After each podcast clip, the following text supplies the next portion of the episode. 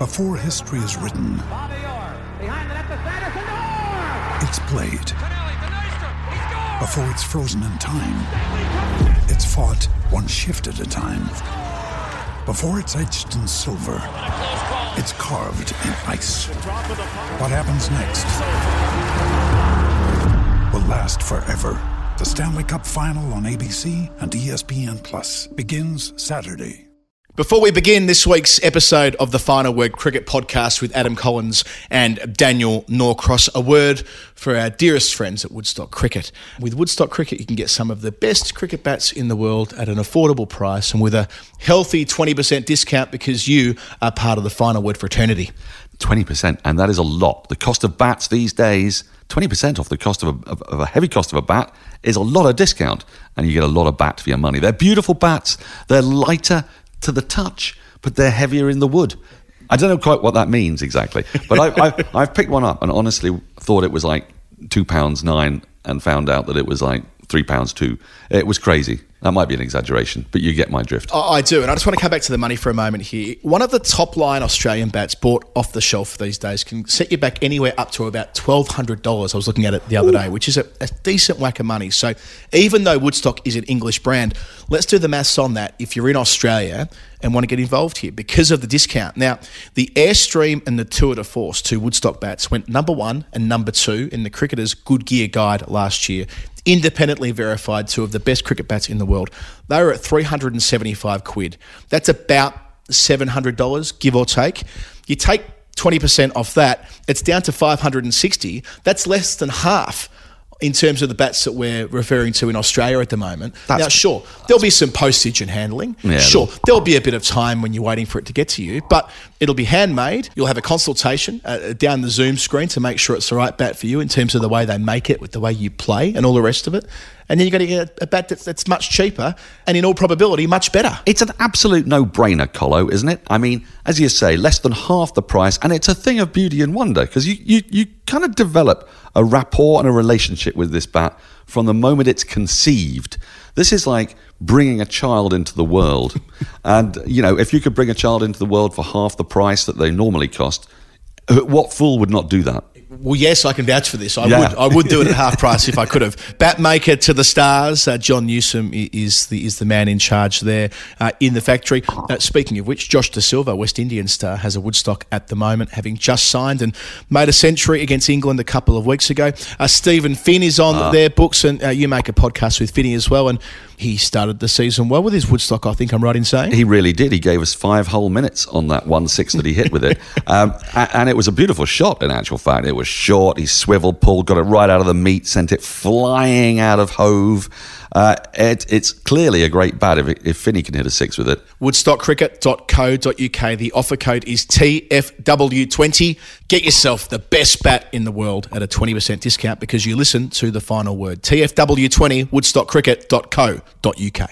I had to go about it, write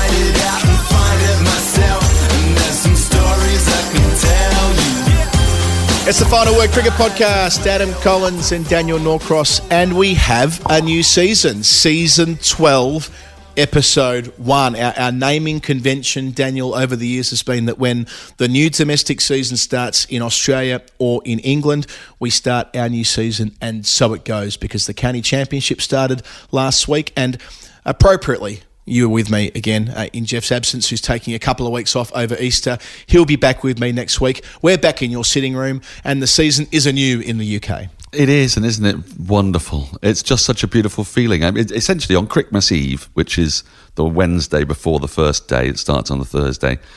I just I prepare myself. I think which games am I going to start with, and obviously it's going to be Surrey. I'm going to check straight in on Surrey because they're my team. It doesn't take me long before I do that delicious thing when I just get to hop around. There was you at Middlesex. Hmm. There was with Kevin Hand, of course. check out the Oppo north of the river. Uh, and then I love to go to the sort of outgrounds. I love to go to Wantage Road. I love to hear there's a different kind of hum to it. And suddenly it's almost as if the winter never happened. It's as if the Second World War is so far behind us now. it's so far behind us that we're, we're gaily frolicking. The bunting is out. The straw boaters are on the head. The teas, the hampers, the champers, the lot. And it's, um, it's an invigorating and beautiful experience. Beautifully put. Uh, normally, this would be the time in, in a new season when I would say to Geoff, How many episodes have we recorded? And he hmm. would say something like, I'll work it out and tell you in a future show. And we never quite get around to it. But it must be in the, I don't know, four or five or 600 by now. At least. All the daily shows. And we've been making these twice a week for. Well, since the tw- start of 2019, or maybe it was the, the last quarter of 2018, we, we went once a week, regardless of what was happening. And then during the pandemic, around this time of year, two years ago, we hmm. Brought story time into the mix. And you throw in all the dailies from the World Cup to the Ashes to all the Test series and One Day T20 series, Cup. T20 World Cup. Mm. Yeah, it's, it's it's well and truly in the I hundreds. reckon you'll be up, up around 700. Yeah, it could well be. We might work it out before we start season 13, which will be in about six months' time uh, when they're uh, having their Christmas Eve in, in Australia in about October. We're not going to do a story time this week, a bit of housekeeping to begin. Because it's Easter, uh, we're all going away. We've all got commitments. So in my case, I'm going to Margate. I'm taking Rach and Winnie uh, out to the water, uh, mostly because I'm a Libertines fan and Pete Doherty lived out there for a while and um, they have a hotel that the Libertines own out there. I did ask Rach, can we stay at the Libertines hotel? To which she said, we won't be doing that. We'll be staying at, a, at, a, at an Airbnb somewhere far more nice than what I would have liked. But yeah, so I'm away. Uh, Geoff's having a breather. Uh, you're a busy boy, so no story time this week. However, if you do have a craving for tales and you haven't yet listened to story time 85 from last week, if I do say so myself, that was an especially good episode uh, with your tale about Ted Alletson. That's right. Uh, and then Mandy Mitchell Innes. As we have joked in the past, we, we, we prep for story time and then we use the tales on commentary. That was very much the case for Mandy. I, I spent about a quarter of an hour uh, talking about him Did on you? Middlesex comms when it was drifting along at Lords on the weekend. So that was, that, was the, the great tale of the hay fever, which is, I mean, that's just one of the greatest reasons not to play Test cricket I can think of. I mean, long story short, and worth going back to listen to, a man who made his test debut the previous week ruled himself out because he was afraid of sneezing at short leg and dropping a catch off Hedley Verity, only to never play again. Mandy Mitchell Innes. It has been a weekend of county cricket across the Shires. They were all playing with the exception of Lancashire and Yorkshire, who start their campaigns this week. Uh, six of the eight games were draws, but that does not do justice at all to the cricket that was played. There were 20 centuries, which stood out uh, given the relative low scoring in the last couple of years. There was the usual ridiculous whining on social media about how everything's going to hell in a handbasket around England red ball cricket, which you just become conditioned to now, don't you? Mm-hmm. People who claim to love county cricket more than any other form of the game spend the whole time whinging across four days when it's a bloody glorious spectacle. We, we've got these live streams, enhanced streams around the country. So many people are talking about county cricket in ways that I'm sure was the case decades ago, but wasn't the case five years ago. There, there is a, an added mm-hmm. oomph uh, now because of the, the proliferation of coverage, the accessibility online, partly due to the ECB portal and the social media accounts and the work the counties do themselves. It's a joyous first weekend of the season. It's fantastic, and that's the other thing you get to do. You can flit around on the radio in your garden, or if you're out and about, or you can flit around on YouTube. You can see the action. You can put faces to names, especially at the beginning of the season when people are making their debuts for new counties, having moved in the close season. And also, I'll tell you one thing: it really highlighted that Warwickshire aren't doing this right because they've put their live stream on their website but you've got to get a login and you've got to do all sorts of stuff. It's it's basically hidden. You can't find it on YouTube. So Yes. you find yesterday's play. And now years ago, three, four years ago, that would have meant nothing to me. I'd have thought that's perfectly normal. But it was really noticeable. They were noticeable by their absence. There was a moment, there was a dramatic moment at Edgbaston in an otherwise forgettable game when the radio line went down. So I went desperately searching for the live stream. I couldn't get on to the live stream. This was trees in deserts. I had no idea what was going on. And this was the champions playing against Surrey in the first game of the season. And then you realize just how entitled we've become. My expectation is that I get to see and hear every ball of every game if I want it. Across the entire suite of matches, and I was being deprived for about nine balls. and I was in a panic. like, I can't live like this. I- I've seen you in a flat many times. I can picture it already. Hey, uh, before we get into what actually happened in these games, I should say that later in the show we'll be talking to author, uh, pundit, uh, columnist, journalist, radio host Justin Smith about uh, his new book, uh, Cooper Not Out, a, a fictional fantasy book set in 1984, which I very much enjoyed, and I thought I'd get Justin on the show to have a chat around that. So that'll be in the second part. But yes, initially we're gonna we're gonna dive deep into the county championship. We're going to talk about the England team, especially the two old guys. You might have heard of them, James Anderson and Stuart Broad. Some interesting stuff going on with those two during the week. The national contracts are out in Australia for the men. We're expecting to see Andrew McDonald confirmed as coach this week too. So we'll have an natter around that. The IPL, what doing? Daniel, you've been commentating several of those games for the BBC, and we'll also go back over to South Africa for the second Test match between the Proteas and Bangladesh, and we'll also weave in a bit of nerd pledge. And I'm reliably informed by you uh, Yes. that we have another great tale to tell Well- uh, before we go to our mid-show break. So. Just a little teaser. I think I might have got the answer. Uh, It came with a clue, this one, and I think I might actually have got it. This this is rare. It's- it is rare. It's rare that we not- get them first go on a clue these days because the clues are getting more and more obscure. Oh, they really are.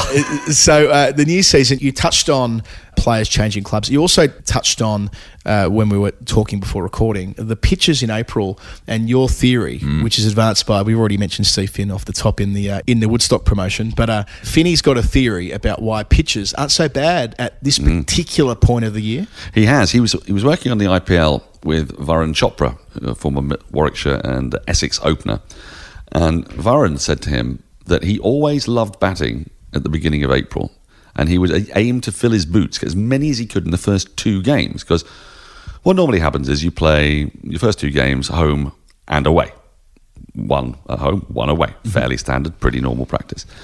So he found that when you arrived at the ground, the pitches for the very first game of the season in every ground were the most lovingly cared for. They were the most perfect. Nobody's been running up and down on them. You know, it's not just the running on the pitch from the playing on the pitch. It's, you know, It's there are the no forward short Yeah. legs. There's nobody else that have been on it. You know, this is the most pristine surface you're going to get. You couple that with the fact that it's nearly always colder. Um, so the ball tends not to swing so much. It tends to have a cold surface on which it hits. You get a true bounce.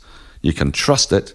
That's the time to fill your boots. And in fact, as you said, 20 tons. Players did fill their boots. They really did. Yeah, it's a bit deceptive with the six draws out of eight games because some were affected by rain Yeah. and, and snow, being April. Snow, to yeah, be some snow. But uh, yeah, there was some brilliant draws. You don't always think of draws as brilliant. There are also some fairly dismal draws, uh, uh, which is, is the nature when you've had rain affect a game. Uh, let's start with one of those, but in a celebratory fashion, because Yes. Matt Critchley for England, the bandwagon, which we may possibly have started this time last week in your uh, in your living room in Tooting when interviewing Essex's newest import, having come from Derbyshire.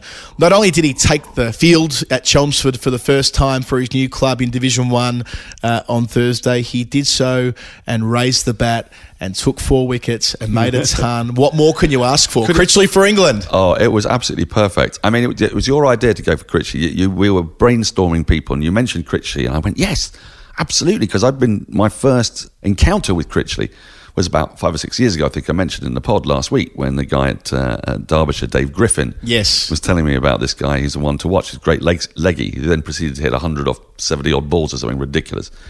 And sure enough, playing for his his debut game for Essex, the the hundred I loved, I, but I think the four wickets I loved even more on such a placid surface that Yeah. no one was getting anything out of. I mean, it was runs galore. There were five centuries in the match. Alastair Cook hit his seventieth century. Could he? Could he? Thirty more? Or I don't think he can. I know. mean, it, it would require him playing for five more years. I think he would, or or it would require him coming out of retirement. You never know. well, that might deprive him of the chance to hit first class tons, though.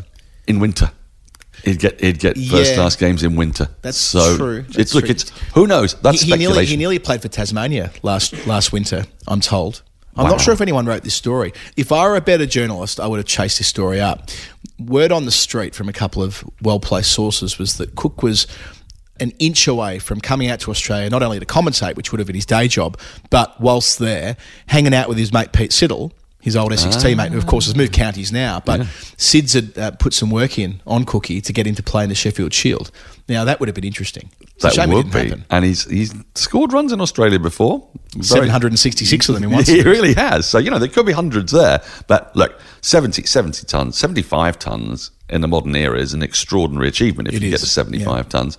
Obviously, there was Critch, Critches, as you've nicknamed him. I think that's fantastic. But for him to take the wickets as well, it was just such a shame. I mean, it, Chelmsford tends to be a really tricky place to bat on that first day. And then at the back end of the match, that's when Simon Harmer comes in. But of course, Simon Harmer's away playing against Bangladesh, more of which later. So Critchley is doing quite a lot of the, the legwork with the spin and spin bowling department. And it's not going to hurt him at all, is it? Because more eyes are on the first game of the season in some ways than any other game. So, given the way England's selection's going, he's going to be up near the top of the averages. He's going to be he's going to be right near the top at the very same time rooms. that we are we are talking about him every week. I know. There was great social Wouldn't it media be great feedback. if we did get him there because, you know, we're going to be in and around the, the test circuit look, this summer. We, we told him last week when interviewing him that we expected him to make his test debut in around around July. Now, Mm-hmm. in hindsight, England aren't playing a test match in July. Let's call it August when South Africa are here. They'll be calling for him in all the papers by then. But remember where you heard it first uh, in April on the final word. So 132 he made in 179 balls with one six that nearly took out the camera, the Mm. dead straight camera. His strike rate for the first 50 was 50 and for the second 50 it was 100. So a really well paced innings as well. You love to hear that, don't you? It was an even 50 and an even 100 in terms of the Going through the gears. rate, going through the gears. Yeah, and there was kind of nothing that Jackson Bird or Darren Stevens could could do about it. So away he went, as you say, four wickets when he bowled. He bowled frugally. He bowled about 43 overs as well because Kent uh, batted until their 188th. So it was Essex 514 to Kent 581. Let's forget about the rest of that because that was an absolute well. Alastair Cook did bowl. He did. Sorry, right you are. Yeah, he uh, And. Who was he impersonating? I, I don't really know. I mean, it was, Was it sort Darren of, Stevens? It was sort of familiar. No, it was a kind of sideways crabby shuffle Like thing. Fanie de? Villiers? But he wouldn't. He wouldn't know Fanie de Villiers No. is. That's not me reflecting on Alastair Cook. It's just that why would you know to care about a, a, a medium fast bowler from the early nineties? I don't really know who it was. I wondered if it was Graham Gooch, his mentor, because of course Goochie used to bowl a bit. I wondered. He was but looking he- out to the pavilion as he was running in as well. Yeah, and he was he, he had his arms stretched out wide like doing sort of sideways crab shuffle. Okay, and uh, okay. but that was fun. It's all over social media. Uh, big result at Southampton. Hampshire beat uh, Somerset, who seemingly always go in favourites to win the comp. Well, Hampshire beat them by an innings and 113 runs inside three days. Uh, Somerset all out for 180 the first time, 135 the second time. Between times, Hampshire piled on 428 with a ton to open to Joe Weatherley and runs for Ian Holland, another favourite of mine, the man who was born in Wisconsin grew up in Melbourne, won a reality TV show to become a first class cricketer in Victoria, briefly played one Shield game, came out to play club cricket in Hampshire.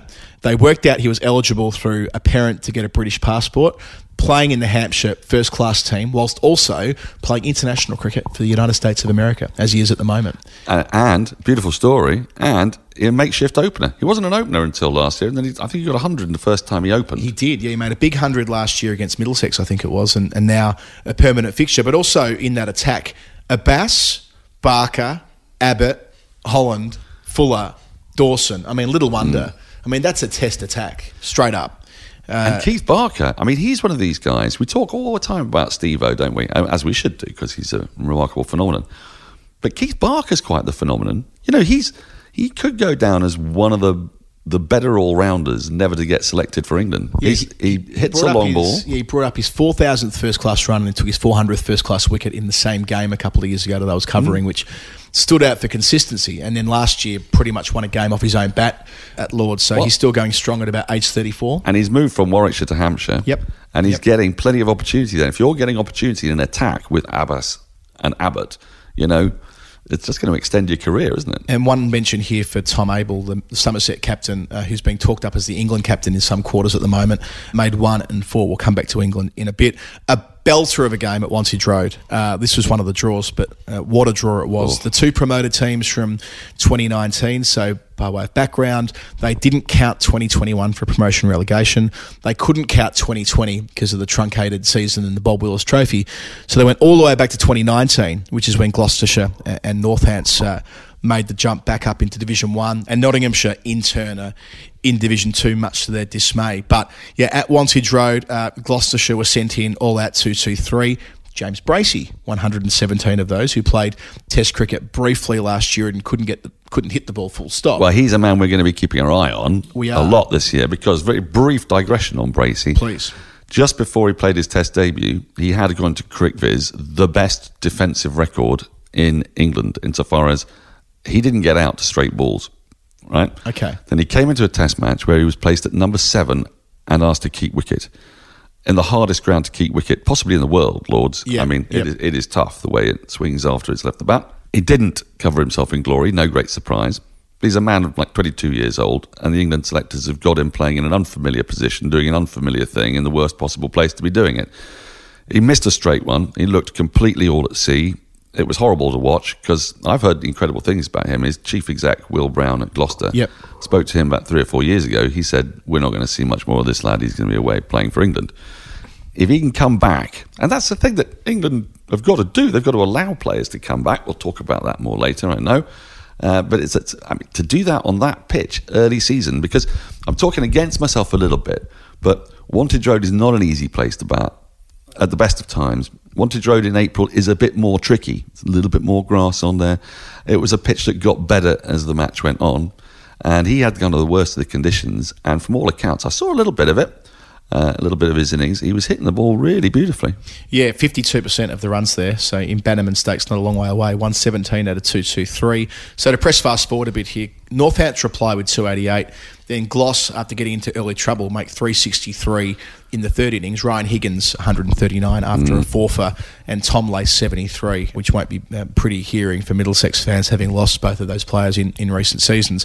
So Northants is set 299 on the final day in 82 overs, and it is a thriller. So, Saif Zaib, who was a teenage prodigy, he gets to 65. Rob Keogh, who made 100 in the first innings, 74. Josh Cobb, experienced veteran in that Northants change room, 36. But then Higgins goes bang bang, and from needing about 60 odd with five wickets in hand, mm. suddenly Gloucester are a couple of wickets away from pinching victory in the final over.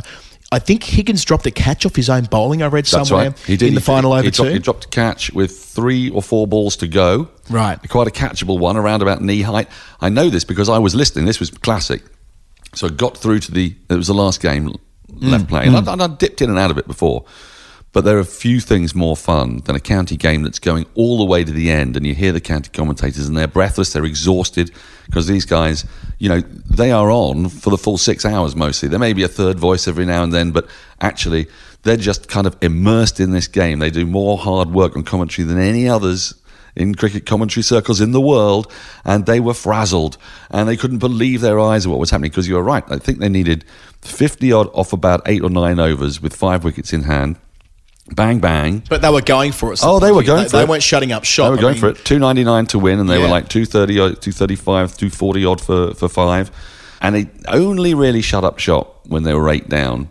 But even then, they were very nearly nine down. And the last guy due in is not the best bat, as I recall. Okay. I'm trying to remember who it was that was due in, but it was it was a rabbit. It was a genuine number 11. It was a genuine number 11. So there was, you know, uh oh, uh oh. I think it might have been, would it have been Ben Sanderson? I It think it was Ben been. Sanderson. Yeah, yeah. And Ben Sanderson is the guy that we saw, of course, because we're, we're We connected did. with him Uh, back in from, Crookie's uh, match. back from uh, 2015. goes back to 2015, wasn't it? Yeah, 2015, wickets. and he, I think he's, I think he walked out to bat in a pair of black trainers and his shirt undone, you know, and it, it was not an edifying sight. well, they fell about 15 runs short, so I think that'll be the game that that'll be the closest to a tie this year.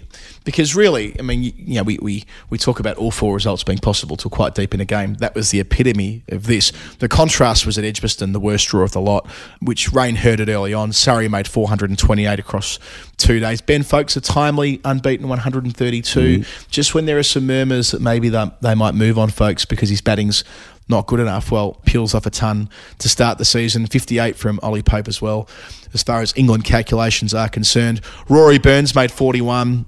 And then he came off the field and did a post game interview and suggested they play too much first class cricket, should bring it back to 10 games. I'm not sure whether Burns was saying that 12 months ago when he relied upon that block of eight games at the start of the year to get himself back in the We test got team. multiple half centuries, didn't he? And that He put him in really good form playing against New Zealand. when he made 100 at Lords. Because So- he also said in that interview that he found it really difficult playing against India because by the time they were playing against India, he'd had a huge block of T20 cricket. So I don't know. I don't- he's got to work. Maybe what he means is if we could have five county championship matches leading up to the first Test series and five leading up to the second, that, as we know, is completely impractical uh, because but there is definitely work to do on sequencing, no question. Yeah. But just the, the, the premise Yeah. that, you know, after one day we're talking about making the season 10 games already, like normally it takes at least a few weeks for that sort of Yeah. cynicism to seep well, through. normally England have got to get bowled out for zip in the first Test match. That's it. Then we can um, then we can get all morose around these types of things. Uh, Warwickshire replied with 531,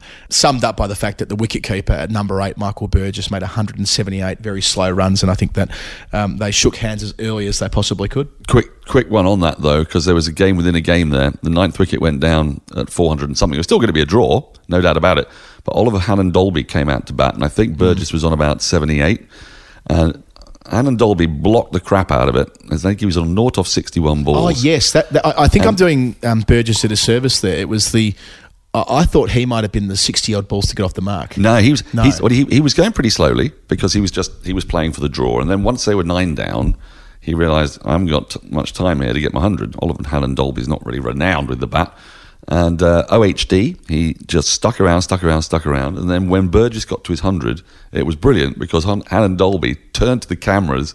Raised his arms in the air as if he had got it, because he had basically got his mate to a ton.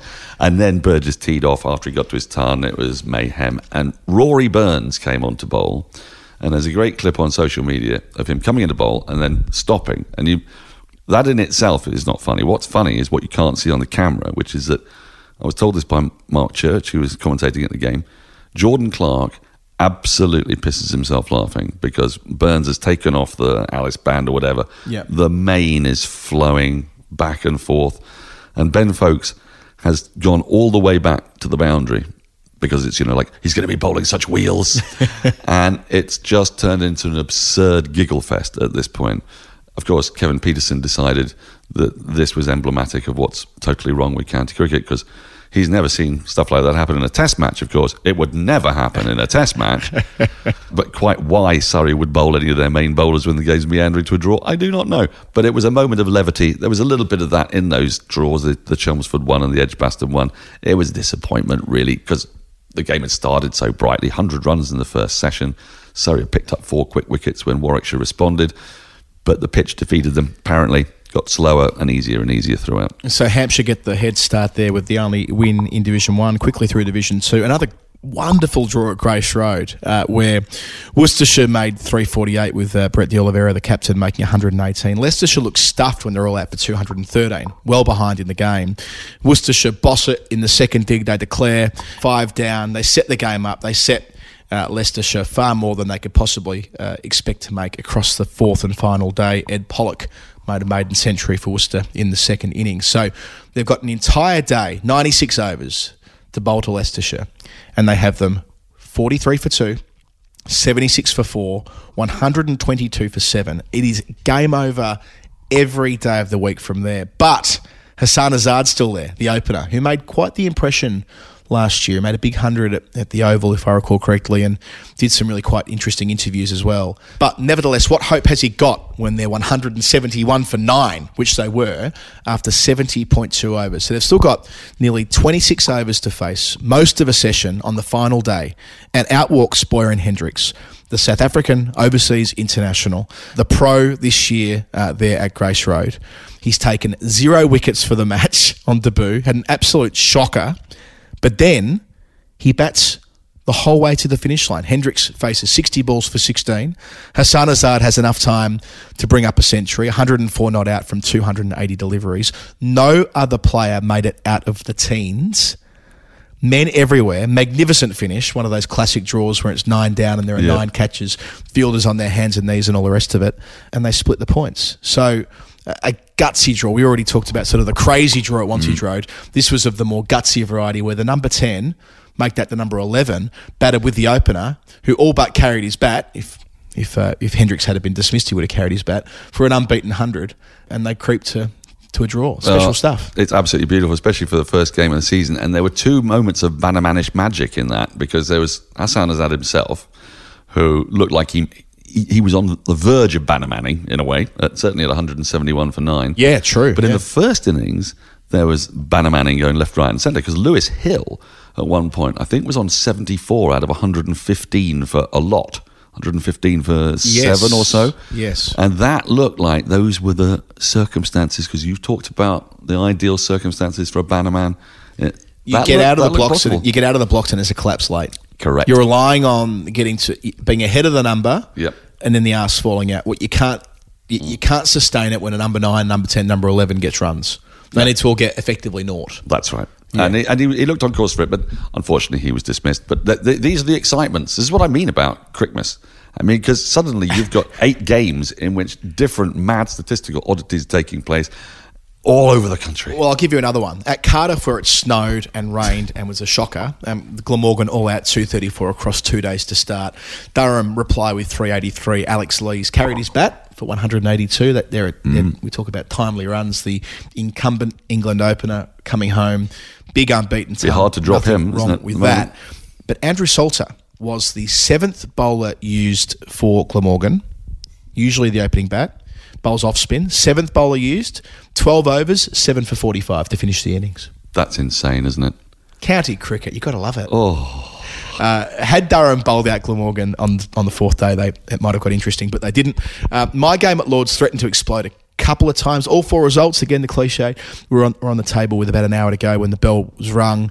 Good pitch. Really good pitch at Lords, which we didn't always sort of feel last year. I, I, I have great sympathy for the Lords ground staff because they've got like 70 days of cricket on that mm-hmm. square, and the amount of TLC that you referred to earlier to put into a county pitch they just don't have the time for it. It's impossible when no, you to. think two test matches. I mean, it's it's not just county and test matches and ODIs and the hundred. They play a hundred there as well. 100, yeah. They even go all the way into mid to late September, and the Yep. Village Cup final is on I mean, there. and there's, there there have been historically university games, Eton Harrow, Mm-hmm. lots of cricket that you that kind of goes under the radar, but is being played week in week out at that ground. So the fact that Middlesex got to 401 in the absence of Peter Handscomb, who comes this week, Sam Robson, who's got a, a problematic thumb, Martin Andersson, the all rounder, but it was Stevie Eskinazi making a ton, and Josh de Caires. Now. This is going to be uh, someone who's watched very, very closely because of who his father is and who his great grandfather is as well. He has got, um, you know, a pedigree to say the least, and he looked really good. Sort of whisper it. He is a proper cricketer and wouldn't have played because he's 19 and he's a student and he was available this week. If Sam Robson was available, De Caires wouldn't have been a fixture in the first round, but instead gets 80, lays a bit of a marker. Um, the next game that Middlesex play will have Handscomb, will have Robson, will also have Shaheen Shah Afridi, by the way, which is Ooh, a, a pretty is useful recruit isn't it? uh, down there at Glamorgan. Derbyshire, who, who they were playing, uh, they were always going to be more interesting under Mickey Arthur, who he was asked, why have you taken this job? And he said, why not? I love a challenge. And, you know, we all have dealt with Mickey over the years in his international jobs, and he always always got a smile on his face. He wears his emotions on his sleeve, and they batted commendably the first time around, making 304. Shan Masood, who was going to make like 2,000 runs in this division, piled off 91 of the easiest runs you'll see until that man again, Josh de Caires, has him stumped with his part-time off spin, so he does something else as well, the young fella. And anyway, the game looks like it was going to have the life sucked out of it until there was a collapse of four for none. The Middlesex set the game up, and uh, they had 356 to chase uh, in 88 overs, and they were going for it until deep, and then late wickets, and they pulled out, and it was a draw. But it was a worthwhile draw. I feel like across the four days that you know everyone got plenty out of that game on a good pitch. You sounded like you were having fun. I, I- Yeah, I, saw yeah. bits and bobs, and it, it, it, yeah, it was a good tight contest, wasn't it? and the eighth and final game of the round before we move on to talk about international cricket I was down at Hove for Finney's rebirth as a Sussex player. First of all, uh, the home side batted and made 375 with a Tom Clark ton. Uh, Patterson White for Notts, noteworthy figures 45 overs, 8 maidens, 5 for 84. So good start to the season there. Then Notts went huge and made 534, but not before Finney uh, nicked off Haseeb Hameed for 5 and Joe Clark for 6, took 3 wickets. Yeah. Back leading the attack. I It's mean, coming uh, out nicely, you know. So Um, people are saying. Yeah, I've, I've seen a bit, and uh, he looked in pretty good rhythm. And actually, there was no way they should have lost that game because Steven Mullaney scored 192. He was dropped on 40. I think he was dropped on 80. Both very, very catchable chances, and they just got too far ahead. And you know, this it's so weird. Sometimes doesn't matter how good the pitch is. If you've been fielding for the better part of 150, 160 overs, you go out to bat, even on the flattest decks your head's not there, you're exhausted. It was very cold. There was a, a storm brewing just in the South Channel. There was thought that it might get snowed off at one point, but it just stayed away. Uh, it was bitterly, bitterly cold for a lot of the players. And then they, they just collapsed hideously on that last day. Yeah, and, and as you say, it can happen with scoreboard pressure as well, can't it? They were so far behind in the game, and yeah, Sussex all out 172. So, yeah, wickets galore uh, for the visitors, uh, which means that Nottinghamshire, who are favoured uh, to win Division Two, uh, are the only team that get a win out of that pool. In week one, they chased the 14 runs they needed for victory uh, in 2.1 overs to win the game by 10 wickets. Now, first thing is we dismount. We're not going to spend half an hour um, going through every county game each week on the final word. This is merely because of the excitement of opening weekend. We thought it was worth just getting into the spirit of things and, and citing a few names to watch through the year and all the rest of it. So we'll dip in and out each week or every couple of weeks, but don't expect the silver service if you're a county fan that we're giving you today. But in your presence, as I mentioned before, I thought it would be negligent not to go deep there. Thank you. And there are there are lovely names. I think they'll crop up through the season. Obviously, we'll be looking at Critches. We'll be looking at Azad, Hasan Azad. And it's always quite fun looking at the old timers. I mean, Gareth Berg, we didn't really touch on there, but he's Yeah. like, he's f- well over I 40. think he's 42. He's opening the bowling for Italy. Uh, and, uh, I mean, you love this, don't you? These guys who play in the championship but also play for different European countries. and still going. They still want to do it. Yeah. You know, I mean, I don't see them as bed blockers at all. I see them as, as having a, a genuine love for this game, which is so frequently traduced, as you said right at the start of, of the season. Oh, God, county cricket's in a dreadful Oh state. no, It's not- the ECB have got some conspiracy. They're not tweeting enough from their corporate account where they put out press releases about their sponsors. Let's forget about the extraordinary following they have on social media on all of the ECB ran and operated county cricket accounts. Anyway, I mean, some of this stuff just sends me batty. It's like we spend all of this time talking about how we want to see the championship improve and how we want to see more people watch it, more people follow it. And those who are closest to the flame can't spend enough time talking about how, how fucked over it is. I'm like, Perfection ah. is the enemy of the good. isn't it just? instance. Isn't Very it much so. Uh, speaking of people who love the game, Anderson and Broad, uh, James and Stewart, uh, in that Nottinghamshire win, Broad didn't play, and Jimmy won't play for Lancs this week either, which is not unusual. They, they tend to manage their their season with England considerations. They tend to play like four of the first six or Yeah. five of the first seven or something like that. So that's not unusual that they would miss their first Well- fixtures of the year. It's not unusual if we're expecting them to play for England. It's deeply unusual if we're not we're not sure. Yeah. And J- Jimmy said on the Tailenders podcast that he bowled outside for the first time after a breather last week. So that that's fine. So no, nothing to see here on that front that Broad didn't play and that and that Anderson won't play this week. What's far more interesting is the the commentary that, that Anderson offered at the Lancashire Media Day yesterday. He said he's had no conversation with anyone from the England setup since that five minute call to tell him he was dropped before the West Indies. That's what, two months ago? At least. Maybe more than two months ago? And this isn't about courtesy. This is just simply about Management. Management. Th- These guys are on central contracts. Exactly. I mean, if they are your employee, employee, you know, I mean, I, I'm not employed by the BBC. I'm a freelancer, but I'm in pretty regular contact with my producer in the lead up to the season. You know, what games might I be doing? Can I start to fill in my diary? You know, I'm probably in contact with him twice a week. Yeah. And like I say, I'm not employed by the BBC. Yeah, how can a quarter of the year go by on near, near enough to And that with two of the most, you know, seasoned cricketers England have ever had? I mean, Anderson's played more Test matches than anyone now has. Anyone and they're not enough. cheap resources. I mean, No, th- and, and this isn't me having a go at them getting paid money, but it, it's like, how are you managing your your just your HR. If you've got these guys, and for three months you're putting money into a bank account, but they have no idea what it, what their expectations are. You know, what, Yeah. what's their service level agreement with the ECB? Well, it just feels like this is uh, symbolic of where the England Test team specifically are at right now. I mean, how Joe Root is still in that job, and this is no reflection on Joe Root, the human being, or or the extraordinarily high degree of difficulty on his job, especially over the last twelve to twenty four months, with all the bubbles and all the touring and all the rest of it. But it was taken as assumed that after the Ashes they would move on from Joe, and we were surprised when that wasn't the case.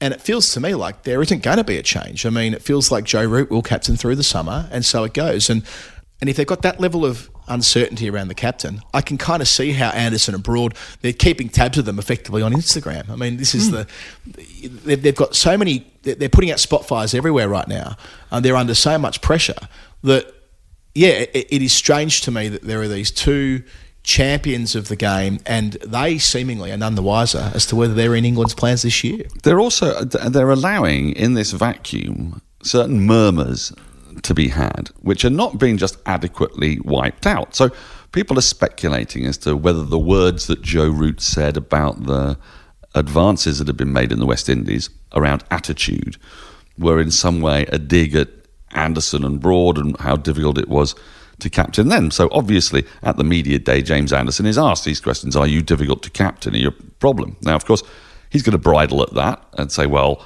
I don't think I am. I've played 150 odd Test matches, Yeah, and I've yeah. done this and the other." Now, this isn't healthy because there's every chance they're going to have to come back into the side.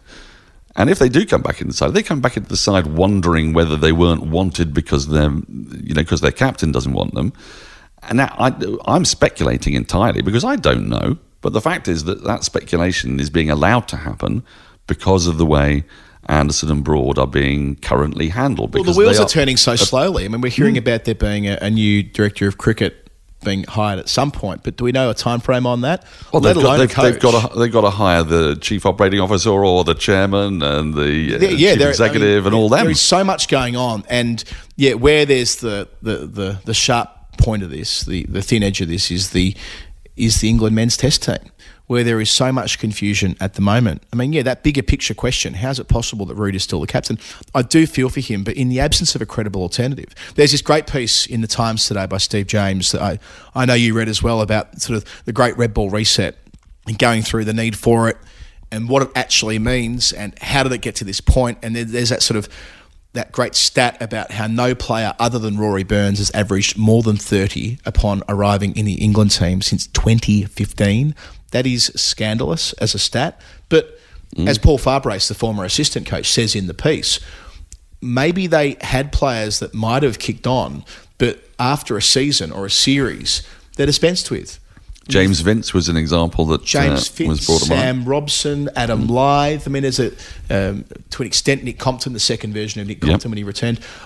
You can always make a case for them to be replaced. You can always make a case for a player not making runs to be dumped. Sure, Mark Stoneman's another, Yep. um, but there's another argument too that occasionally you need to accept that a low run of scores early on in the career is the investment for better returns later on. And Well- always turning to the shiny new toy and having done it so often. And then the next layer of this is the, the, the, the domestic game in England right now. There's an excellent contribution in this piece by Daryl Mitchell, the former Worcestershire captain, former chairman of the PCA, who retired at the end of last season and had played 20 odd years of professional cricket. And he explained how the game has changed for batters who play county cricket. And he's like, well, the main difference is of the wobble seam ball. Historically, as he explained, the bog standard county bowler would move the ball one way or the other, and you would be able to let a lot of balls go based on what they did, their natural arc, if you like. And since the wobble seam has come into effect on England pitches, uh, it has necessitated batsmen jumping more across to the off stump, which again, I don't feel qualified going into great depth about the technical side of this, but if people like Mark Butcher and Mike Atherton and Nasser Hussain are saying they think they're detecting this as a problem, it's probably a problem in what what they're seeing at domestic cricket, where they are trying to neutralise the threat of the wobble seam by getting as far across as they can, and it's proving not only problematic to to make bulk runs as four day players, but even harder again to make the step up to Test cricket where that's not sustainable? To be clear, it's because the wobble seam is coming back in off the pitch. If Yeah. it's if it's in the right bit of the seam on the right bit of the pitch. And so if you can get yourself outside off stump, then when it does clatter into your pad, you're not going to be out because you're playing a shot outside off. Exactly, yeah. Which is which is an understandable theory, but we saw it taken to such ludicrous extremes by possibly the most talented young batter that England's produced since Joe Root, Ollie Pope, when he found himself in the Ashes standing outside off stump and then getting Yeah. bowled behind his legs middle stump. Now, I, I asked Mark Church to keep an eye on on Popey. He said that uh, it, he hadn't he hadn't moved all the way back to where you might like him, like middle and leg or middle with more, more conventional guard. He was still standing around to the middle and off, but the difference was that he was standing stock still at this point. So, you know, that's some kind of an advance. But it, it's true. I, what I don't quite understand is why the wobble seam hasn't had the same effect on batters from overseas. So, England's bowlers employ the wobble seam. James Anderson is a great uh, proponent of it. Yep. As is Ollie Robinson. Ollie Robinson bowls it, yeah, as well as anybody. a classic, you know, learning from county cricket, learning that wobble seam ball, getting lots of people out, trapped LBW, that's his shtick. But for some reason, overseas batters are not feeling the need to counter it by going quite so far over. And they're not moving Well, maybe there's some groupthink at play here. Like you kind hmm. of over time, you, you start to think, well, how are we going to, you know, how are we going to get get away with playing? Uh, We use Darren Stevens as the example all the time, but Darren Stevens or, or Tim Murtagh or, or Chris Rushworth or others who who bowl at a at a county pace that And Ollie Robinson. Ollie of course, Robinson yeah. as well, yeah, Yeah, who, who yeah. was who was a, a yard quicker, but but still nowhere near Mm. as quick as uh, an out and out. Um, we'll put it this way: Ollie Robinson wouldn't get a game for Australia. No. he gets a game for England because of the conditions that uh, that that he plays in half the time at home, which informs. And he's a good cricketer. I'm not saying that he shouldn't be playing Test cricket. His fitness will dictate whether he takes the next step. But yeah, this article that that JMO wrote, there's other bits in here around the price signals around money, the amount of money you get being a, a professional cricketer playing in the championship against what you get by obtaining an, an NOC to an, a no objection certificate to play in a T10 somewhere or a T20 offshore during the winter. I mean, it'd be madness if you were a, a player developing to not see that as your most credible route to financial security. Why would you hedge your bets uh, the other way and think, well, I'm, I'm, I'm going to try and get a central contract and play Test cricket for England when there are 11 spots for England, when there are hundreds and hundreds, literally, of high paying white ball spots around the world in myriad competitions. So if you're a kid coming through, maybe you've come through the England pathway, you've been in the England 19s, white ball competition, you know, you, you've been through um, all of the different pathways at the county level, and then you, you, you, you take Will Smeed. Will Smeed, who went to the PSL, you know, he's 20. 21, Yeah. barely even in the first class team, Yep. and twatting runs for laughs in the PSL on television. He'll make far more money and have far more security as a, as a long term prospect, just doubling down on that. It might well be that England lose Will Smeed as a prospective test player. I haven't seen enough of him to know, but it's more that at that formative stage when you're making big decisions about what sort of cricketer you're going to be, it's hard to justify going the route of Test cricket unless you have got a game that's only viable to be played against the red ball, like say Dom Sibley. I guess so. I, I guess the, what English cricket's got to work out though is how it can replicate the successes that we see from Indian batters, Australian batters, New Zealand batters. Who Devon Conway made his name really in England in T20 to start with. He did, yeah. smashing a ball to all parts, and yet his Test match technique is perfect. Now, is it the case that wobble seam bowlers have destroyed techniques? I mean, I, that seems crazy to me. You look at the the Indians who prosper with both red and white ball; their techniques are pretty much the same. They're they're, they're also pretty classical in actual Yeah, fact. yeah. There's nothing too nothing too tricksy. And look, and they've on. been playing and, and they've Rohit been Sharma. incentivised to play IPL for a generation. now. Rohit Sharma and Ajinkya Rahane, I may have mentioned this to you before. The Lord's Test match last year, they were sent Yep. into bat on a green top, like absolutely classic English conditions against some pretty classic English bowlers as well. One of whom I believe was Ollie Robinson, who was bowling wobble seam and making it awkward. They batted the entire session for 55, 56 runs, mm-hmm. 56 for none at lunch. And these are the self same guys who are opening the batting for IPL franchises. And Rohit Sharma is one of the most destructive white ball cricketers around. So it, it can't just be a simple case that having one set of conditions breeds players who play like that. It has to be in the coaching. People should be able to walk and chew gum. I mean, the great thing that professional cricketers have nowadays, which they didn't have years and years ago, is they've got video, they've got a whole raft of coaches, they've got personalised programs that work for them. I'm not sure that the coaches are actually tailoring the games. Ollie Pope said to me a few years back, he'd been playing the T20 Blast, and the T20 Blast had this one week off when they wouldn't do four day game. So they'd play like half the T20 Blast, then one round of county championship matches, utterly stupid, incidentally, in late June, then back to T20 Blast. And Popey said to me when I interviewed him after he got 100, he was still really annoyed about how he got out in the first innings because he was still had his white ball set up. And he told himself before he went out to bat, remember, he's playing red ball, you've got to move, shift across a bit. And he said, I forgot to do it, and I nicked off. And Well, this is really always the argument for playing it in blocks, isn't it? That when you chop and change between formats, Which was Rory Burns' point.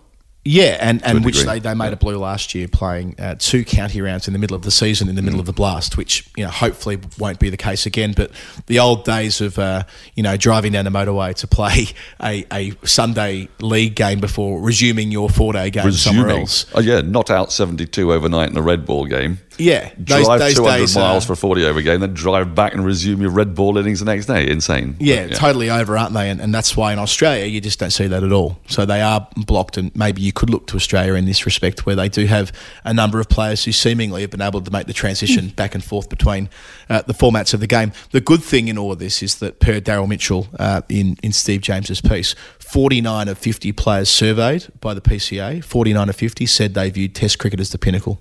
So philosophically, the players are with us.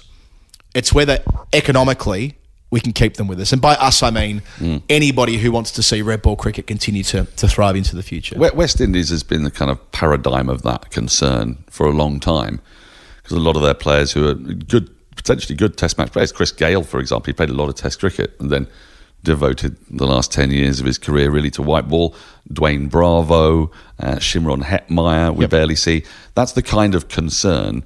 But you know, the English Cricket Board's very different from the West Indies Cricket Board. It's got a lot of money and it can incentivise people to play Test cricket. And if you have more red ball contracts rather than fewer, so that you're essentially paying for Lions players as well, then it starts to become a bit more of a viable option, doesn't it? Yeah, and I've said before, you know, when Mohammad Siraj became an overnight sensation a couple of years ago, yeah, an overnight sensation who had taken 70 wickets for India A at first class level because India A tour of the world. They're constant tourists, and maybe post pandemic that'll be where we get to with the Lions travelling to Australia each year, and and there being some reciprocity with the Australia A team coming out to England and playing. I don't know a dozen counties or, or some version of that. There, there must be a, a better way than sort of ad hoc tours every four or five years. Just to go full circle back to Anderson and Broad and, and the England captaincy, I banged away about this with Geoff a couple of weeks ago and would, and would value your, your thoughts on this.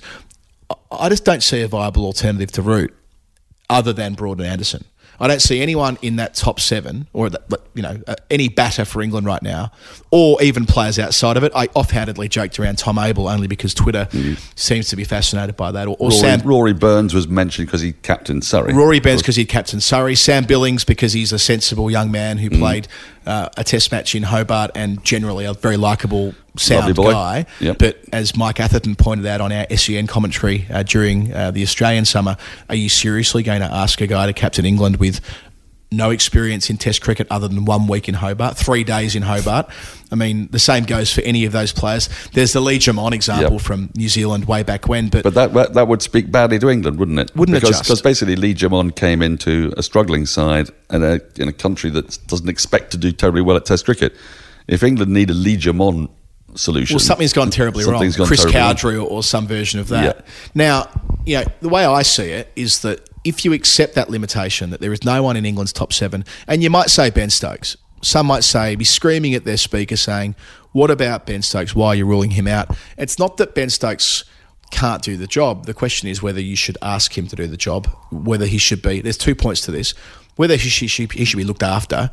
I mean, remember, he missed much of last season on the front foot saying that he needed to be away from mm-hmm. cricket. You know, and and it, and it came straight after he'd captained basically an England D team to victory in one It day internationals. Now he he captained the side well insofar as they won, but his performances were pretty pretty That's right. average. He looked jaded. You're asking the all rounder who plays all three formats, who, by the Mm. way, is loose as on social media. Some of that Instagram stuff he put, he'll get. You get away with that when you're Ben Stokes member of the ranks. You don't get away with some of the shit he does on socials if you are the captain. There's another layer here too. There's the. the I need that to be Root- on that. I don't know what well, he the, does the on fact that Joe Root is a is a very um, you know a, a very presentable. uh, Yes, you know, it, clean cut. it doesn't hurt the situation. Yep. Well, my answer to this is is Anderson and Broad a caretaker captaincy to get through one summer and one summer only and provide some take the pressure off the top six, top seven, whoever they may be, mm-hmm. including you know your Matt Critchleys of the world, whoever else. All of them will be there for the summer. There are seven Test matches to be played here this year: three against New Zealand, one against India, three against South Africa, and deal with that bigger problem about who replaces Root full time down the road a bit. Kick the can down the road. It can be almost a parting gift from Broad slash Anderson to English cricket, and at the same time a gift to them uh, before they probably retire at the end of the summer. Well, Broad makes sense. I'm not convinced they will retire at the end of the summer if they play this summer because I'm I'm kind of convinced that they both of them like a last home Ashes hurrah. Whether they get that or not, I don't know. But Right. Broad has already captained an England side. He's captained the T20 team Yep. some years back. Anderson's been vice captain uh, under Root initially. exactly. I I think it's And the uh, reason I say both of them, sorry, by the way, is just that you accept that Broad won't play every game. So when Broad can't play, Anderson plays. And I'm not saying this is ideal, by the way. Far from it. It, it, it is just the, to my way of thinking, a, a to stop the flow of blood. Like this, this is a hmm. fucking shambles at the moment Oh, across the, board. The chaos is is palpable. You, you Yeah. talk to anybody involved in, in English cricket as a journalist, and I have never sensed quite so much a degree of trepidation leading up into a summer. I mean, I remember as a youngster, there was an acceptance that when the West Indies came over in 1984 and 1988 that England would have a bad summer. Yes. Of course, but that was in large part because the West Indies was so fantastic.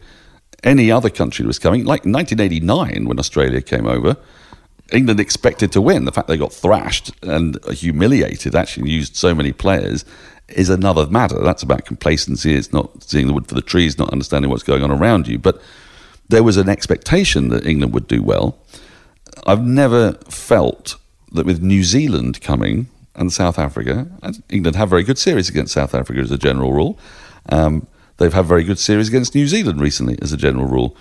But I hear people catastrophizing and saying, you know, if the weather holds, they could lose all seven home tests. Now, th- this is this is obviously. I mean, they won't because it's England and they'll, they'll Yeah. have good days, and especially Exactly. if they actually play Anderson and Broad and Exactly. the experience They works. win a toss in the right place. We saw Yeah. how they skittled India at Headingley last year. There are enough good players for that not to happen. But the fact that people can be thinking in those terms is partly about catastrophization anyway after an Ashes tour that's gone really badly. But there's also that sense that you can't piece your team together because you, you can't understand wh- who, who are the 11 you want in it, in actual fact. And, and that is a big issue. Now, I mean, I think if everybody takes a step back and says to themselves, reminds themselves that actually you win test matches by taking 20 wickets. There's a lot of focus on what's wrong with the batting, but actually England's problems away have been a failure to take 20 wickets in away test matches. Yes. And in English conditions, if they focus on taking those 20 wickets, if they can get Ollie Robinson fit, if they pick Chris Woakes on the right pitches at the right times, he has a tremendous record in England. If they rotate Anderson and Broad, they can win games of cricket with what looks like their bowling attack for the last couple of years, in actual fact. But they don't want to do that because they're forever planning for the next stage. Now, that Well, you know what they're gonna do. Don't plan until you've got a team to plan with. You know? Yeah, you know what they'll end up doing? It'll just be Joe Root leading the team. I think it's probably true. It's. They'll just go. We've got. There's no. There's no choice. There'll be. there- There'll be choice paralysis to an extent Yeah. because well, the opposite of choice paralysis in a way. But it's not like they've got. It, it, they could pick any. They could pick a name out of the bloody hat if it's Mm. not Root. So yeah, I think the creative option would be to to try and draw down on their experience, but in all probability, the status quo will prevail. You mentioned contracts before, uh, moving to Australia. The, the, the national contracts came out this week, and there was less of a uh, less of an uproar as there was twelve months ago. Twelve months ago, they issued seventeen contracts, and only three specialist batsmen uh, were named in the seventeen. Bit different this year because well, they've won the World Cup, they've won the Ashes. They've won in Pakistan. In the uh, last MOU, it's anywhere between 17 and 20 can be handed out. Even 20 feels like a pretty low number when you consider how much international cricket Yep. Australia play across the formats. But uh, with um, a tour to Sri Lanka coming up in the next 12 months, India as well, home series against uh, South Africa and the West Indies, a home T20 World Cup. They're the kind of high points of the of the next 12 months in the calendar, which has meant they've uh, been able to go a bit heavier on spin and a bit less deep on pace. So Jhye Richardson, interestingly, doesn't get a national contract. The last time he played for Australia, he bowled them to victory in an Adelaide Test match against England. I'm quite baffled by that. I don't know how he can't make it to a central contract. I can see how he doesn't always necessarily get picked in Australia's best team, but uh, yeah, I, I found that a bit head scratching. It, it feels a bit to do with the fact that they need to find room for the white ball pros, right? The white ball specialists who are no chance of playing But you've got- Test cricket like Zampa, Stoinis, Maxwell. I'm not saying they shouldn't get a chance to play Test cricket, but Scotty Boland's got in there with a central contract. Scott Boland has a central contract. I suppose that's recognition for the summer that he had. Um, Yeah, although just- if it were me, I'd be sending Scott Boland off to play at Worcester for two years, and I wouldn't bother about. I mean, I'd say Scott. Thanks for your service. We'll catch you at the first test at Edgbaston against England in Exactly. 18 months' time. You know, like, Exactly. you are not required until then. You do not need to be a net bowler in Sri Lanka. It's cool. Play for Victoria, play for a county, get used to bowling with the Dukes. We'll catch Yeah. you against England where you have this psychological hold over them. But yeah, national Whereas contract. Richardson, you kind of feel is a bowler that that can be developed. And he's got Yeah. raw pace. He moves the ball. Um, yeah, I was surprised by that. no Marcus Harris. That's stiff. That is super stiff. I mean, I know he didn't pull up trees, as you say over here, in the Ashes, but like that half century at Melbourne was the highest score in the match. He was squeezed out for Usman Khawaja. They've said on the record repeatedly they see Marcus Harris as their long term opener, but he'll have to get there incrementally, which you can do, by the way. If you play three test matches, that gets you a, a contract uh, by extension. Michael Neser is also off the list.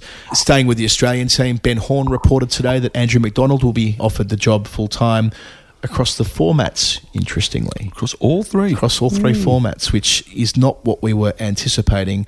Uh, McDonald would have it in his contract so that the report goes to to miss tours as and when in a slightly more organised way than I think it's been in the past. It's felt historically that it's like, oh, you're knackered, are you? Okay, you can miss a one day tour somewhere where they'll kind of map it out more strategically. But yeah, I thought back to the first time I had anything to do with Andrew McDonald, I spent a couple of hours with him at Grace Road when he was coaching Leicestershire back in, gosh, 2016 it would have been. I think that's right, maybe 2017. No, it was 2016.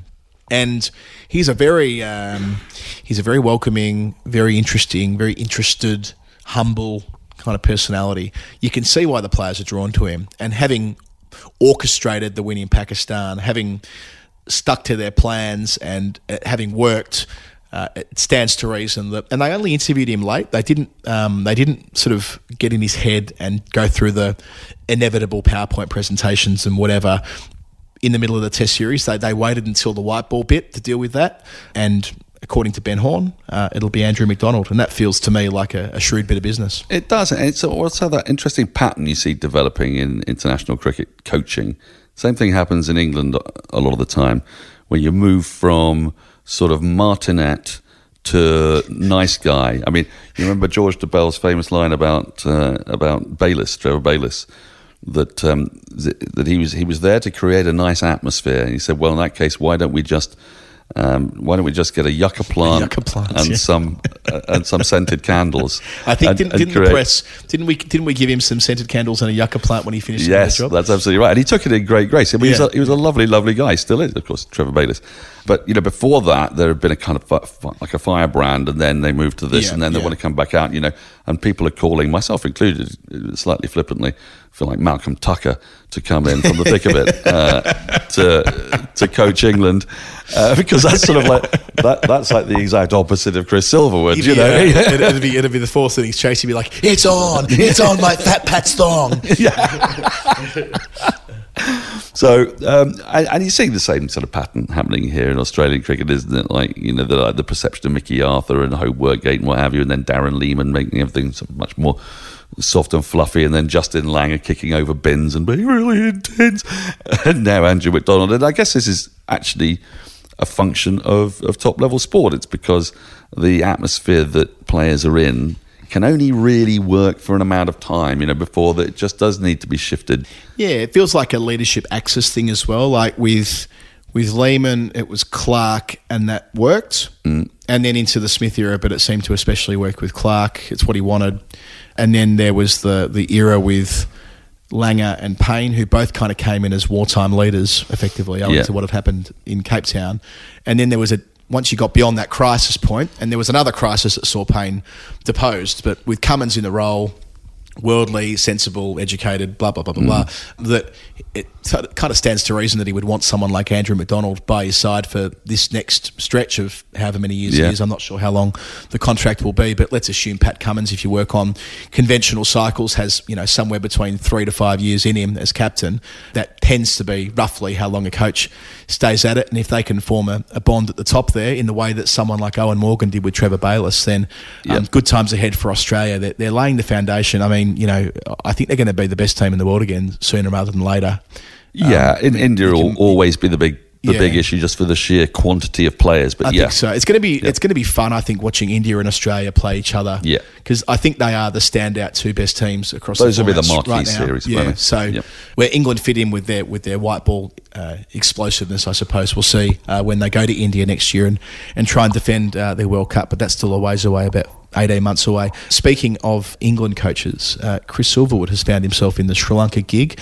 It- It's often the way, isn't it, that we see someone bob up in Sri Lanka having Mm. been uh, coaching somewhere else or, or replaced somewhere else. I mean, I know Mickey Arthur came there after he finished Yep. with Pakistan, didn't he? And it's a job that Trevor Bayliss had historically when he left New South Wales. I think he next went to Sri Lanka. Interesting that Bayliss isn't the white ball Australian coach. As, a, as an aside, Tom But, Moody, is he- um, he- Tom Moody's going to now. Tom Moody is the big boss, and he's trying to fix up Sri Lankan cricket. He's got a you know blank blank piece. he knows it inside out as well. Tom Yeah, Moody. he's been given the blank piece of paper, fix Sri Lankan cricket, and he's got, got Silverwood in. So a bit of a, a watch this space on that front. Let's stay in the subcontinent to the IPL. Now, Daniel, I have to admit, because I was at Lords for four days and before that, as you know, I was trying to um, not do a, a tremendous amount in the previous fortnight. I've watched zero balls of the IPL. Oh, you're missing out. I, I just haven't had the haven't had the space for it. But what I do know is that Ashwin, bless him, the man who should be running world cricket one day, forget about national teams, has retired himself out as a, a moment in time. It'll it'll stand out because I'm sure it'll be the first of many. It was a sensational moment. Uh, sensational because we've been waiting for this to happen for a long time. Yes. You know, T20 has become a kind of technocrat sport. And, you know, we know many people involved in cricket. You know, and the, the young guns, the likes of Ben Jones and, and Tim Wigmore and Freddie Wilde. And they have consistently tried to argue that T20 cricket is a very technical game and that we need to give it an awful lot more respect. And they're right. Um, it has a repeatable structure and all sorts. But what hasn't happened is no one has retired out. Now, there have been so many times, and it seemed like the obvious thing to do, like the last ball of an innings, the non striker, for example, might not be the quickest runner between the wickets. Mm-hmm. So just retire him out, and whoever's left, who's the quickest runner, send him out there to Send run. out Carl Lewis to be the Correct. non-striker. You know, to get an extra run. I mean, these and, and given the fine margins, in Maybe they T20 should actually have that provision to Yeah, have in the dressing Have like a sub- a super- super fast sub. have a have a have an Olympic sprinter to bring in just to run between the Well, wickets. Yohan, Blake. Yohan Blake Yohan is the Blake. obvious obvious Okay. answer. Uh, and yet we have not seen Fresh tactical dimension, wasn't it, for the hundred? There's your Yeah. fucking fresh tactical dimension. well, exactly. And and I'm I am all for it. Um, and I'm all for it also because of just how annoyed some people seem to get. Stephen Fleming, not you know Stephen Fleming never gets super annoyed because he's a he's a relaxed kind of guy, but he seemed to think that there was something slightly wrong about the idea of somebody being retired out. You know, you you have to struggle through the times. You've got to, like, and if you're not batting very well, then you're not batting very well. But tough titty, you just got to keep going. The podcast I did with Stephen Finn yesterday. He's saying, no, no, no, it's just, it's wrong. You know, the, the batter's there. He's got, you, they've got to get out. They've got to actually get out. I said, well, if that's the case, all you're going to actually do is get this batter to just stand outside of his ground, r- run needlessly. Um, is- is this a more edifying spectacle than actually just hauling him off? I, I think I'm seeing it. Well, if you're a bowler or a Steve, Stephen Fleming, great captain, Finney Hmm. bowler, they would both be thinking, putting themselves in the shoes of the fielding team when you can strategically manage it to keep the struggling batter out there as long as you can, like trying to keep them on strike. Mm. or trying not to dismiss them, as you'll sometimes see in, in limited overs cricket where they want to keep a player out there. So they might be seeing it through that filter. Personally, I think it's fine. I mean, I think it's fun. It's in I the laws of the game. We've seen it before. I mean, I've seen it in club cricket. We've seen it um, first class cricket, a, a game that you and I did Yeah. uh, when we first worked together in 2015 at Canterbury, where Australia retired out Chris Rogers and Steve Smith against Kent because they wanted to give other players a chance. That wasn't a warm up game. That was a first class game Yep. where they were 100 retired out. Yep. Unusual as it is, but you know, it's not without precedent. It, it happens, and the, cricket is the only sport that I can think of where people are admonished for behaving within the laws of the game. Yeah. And R. Ashwin is a man who he clearly could be a first class umpire immediately because he knows all the laws. And he's also got a brain that's thinking, what's best for my team? Now, I'm going to give you the precise circumstances because Okay. it did kind of work. Now, Ashwin came out to bat at 67 for four, came up at number six, right? Because they're, they're trying to, I think, give Pir- Priyam Garg, is it? I, I, I forget. Um, who was due in, would have ordinarily come in at that point. But Right. having lost four wickets early, they thought, right, we need to do a rebuilding job. So Ashwin does this rebuilding job. They put on 68, he and Shimron Hetmyer, in what, nine and a half overs. So there's now 10 balls left. And he's now going risk reward. He's going, I'm not going to clear the boundaries as hmm. well as these other guys. So, you know, they managed to get, as a result of this, 30 runs in their last 10 balls. Now, this, this is, it worked. It worked, yeah. It's a tactical dimension that works. So we're going to see teams do it more often. I would like to think so. Because we, we saw, you know, Ashwin was who who ran out Jos Buttler at the non-strikers end a couple of years ago. Yep. We thought that might set off a proliferation of mankads, and it didn't. No, because I think Because people sort of because because Ashwin was admonished. Mm. I wonder whether because there's been has there been backlash? I There's sense I sense there's been some backlash. there's been a bit of backlash, but the backlash is so formless because it's sort of screaming into the void. You know, if they want to change the laws, change the laws, but there isn't anything against the spirit of cricket. In fact, you know, what you're saying is, I'm not good enough, just I'm out. So, like, you're giving the fielding team a wicket. I mean, it's just, just no way you can look at this and think that is poor behaviour. The alternative would be that you know you lose a ball because when he's next on strike, he just deliberately treads on his stumps. But do we want to see that more, or like I say, Yeah, do we want to see simply- players he simply- comically get themselves out in comical fashion? yeah, I've run seen- out, Yeah, you know, seen, standing um, in the middle of the pitch. Yeah, go, which, which then which then brings in questions of integrity on the other side of the equation. When you see players who look to be getting out intentionally, Yes. it's a dreadful look when you know full well that people are trading gazillion dollars on these games, and it looks like there's there's issues with. Well, you could also get into a complete standoff because, of course, if they refuse to run somebody out, then Ashwin can start running, right? Yeah. Do you see what I mean? Yeah. And then his batting partner can get like sort of level with him, and then they play a hokey cokey. So which way are you going to go? And then they're standing there like waiting. Are you going to throw it to this end or that end? You- Yeah, it can descend you to fast. It can descend to fast. Yeah. Now this means it doesn't descend to fast. I I saw Ben Jones, and you're right with the with the sort of T20 thing because we've had them all on the show. Matt Roller, Ben Jones, Mm. you know, Wigmore. They've all been part of the final word and tried to make Geoff and me smarter on these matters because we freely admit that we don't know anywhere near enough Mm-hmm. about T20 as we might if we were invested in it as much as they are day in day out. And Ben's suggestion was you could you could I think I'm interpreting this correctly. You lose a ball for doing it. That you, you have to give something to do it. So it isn't quite as crude as that. So in other words, the fielding team can say that you know you have preserved a ball, and as the batting team, you, you have to pay a price for doing it, and the price is one ball. I've heard this and I I I hear it, but I don't see the need for it. It ain't broke. There's nothing to fix. okay. Okay. Guy walks off because he's not good enough. He walks off because he feels he's not good enough. I think it was a terrific act of self-sacrifice from Ashwin. He then came on to bowl his four overs brilliantly. Rajasthan won the game by three runs. Total vindication of the decision. That's who he's playing for, Rajasthan. Rajasthan, Right. Rajasthan Royals, yeah, because there was a big mega auction, which incidentally I should I know talk it about. happened. Uh, ben did come on and talk about it. I just don't know who plays Right. Well, well, the, the big mega auction is interesting because it Okay. because sides that do the mega auction badly get exposed quite quickly. So, Who, who are they at the well, moment? CSK, CSK, Okay. Are and they still a bunch of old blokes? Is Watto still getting a game? They are. and Watto, Watto isn't getting a game, but uh, MS Dhoni is, and, and and it's quite extraordinary. He's he, he's managed to stink the house out on a few occasions. I would say almost actively, not deliberately, but losing games for CSK by Don't, scoring. don't like- suggest he's There's- there's- there's nothing deliberate. Don't suggest he's deliberately losing games. For the record, if you're listening, um, Integrity Police, Daniel Norcross did I'm not, suggest. I'm not. I'm, I'm saying the exact opposite. He's not doing it deliberately, but he goes out to bat and he gets seven off 18 balls in a T20. Um, and it- it's, you know, he could be an un, unbeaten. Hang on, don't he's- the finisher. He's the finisher. You know. It's tremendous. Now, I mean, I, I think it, what it is, it, it's a season too long for him. He's, he's gone too long in the tooth. But CSK found themselves in matches where they haven't even fielded their four overseas players, uh, f- filled the four overseas slots because they haven't chosen well enough. They're you know? shit ass. Yeah, they are. Uh, Mumbai Indians found themselves in a similar situation. And uh, I think it's because they discarded Tymal Mills too early. Actually, they left him out of a game. But I think they only fielded two overseas players the other day. Okay. Uh, so you're starting to see the signs that have actually like traded well. And one of the interesting things here is that Gujarat Titans and Lucknow Super Giants, they're the two new franchises, which is why you may have looked at me quizzically there. They, between them, have, have won all but one of their games. Well, no, Right. two now because Rajasthan beat them uh, in, the, in that game the other Okay. day.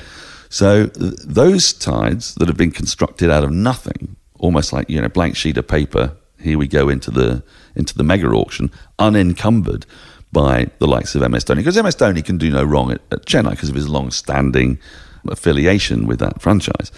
So you sense that there's a little bit of a kind of well, we you know sentimentality, which is totally understandable. For Gujarat and Lucknow, no sentimentality. They've got themselves a couple of really good squads. Rajasthan similarly had a huge clear out, have brought in a whole new bunch of players. Trent Boult, for example, has gone there from Mumbai Indians, I think. Uh, and they're up top of the table. Uh, so what you're seeing here is like strategies and where strategies have worked. So they, Freddie will be licking his lips, as will Dan Weston, because he will have. They'll all have predicted what magnificent buying strategies these franchises had, and they'll all have been predicting why CSK and Mumbai have completely messed it up. Between those two, the venerable old giants they're like the old firm derby kind of thing, you know, in the IPL, CSK and Mumbai.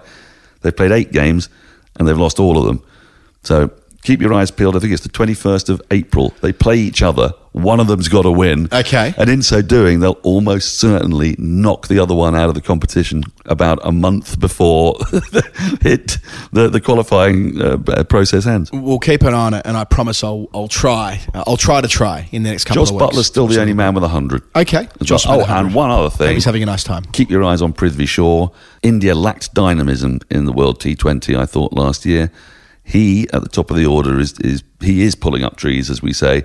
I wouldn't be surprised if uh, if we see him opening in the World T20 in Australia. Let's jump back across the Indian Ocean uh, to Port Elizabeth, one of my favourite places to watch cricket in the world, where um, South Africa played their second Test match against Bangladesh. Uh, Bangladesh lost the first Test, being bowled out for 53. And pretty much the same thing has happened uh, in the second test as well. So South Africa, uh, big runs to start. Uh, they made 453 with more 50s than you can poke a stick at. Bangladesh all out 217 with Maharaj and Harmer assisted by Mulder and Scully maybe as well.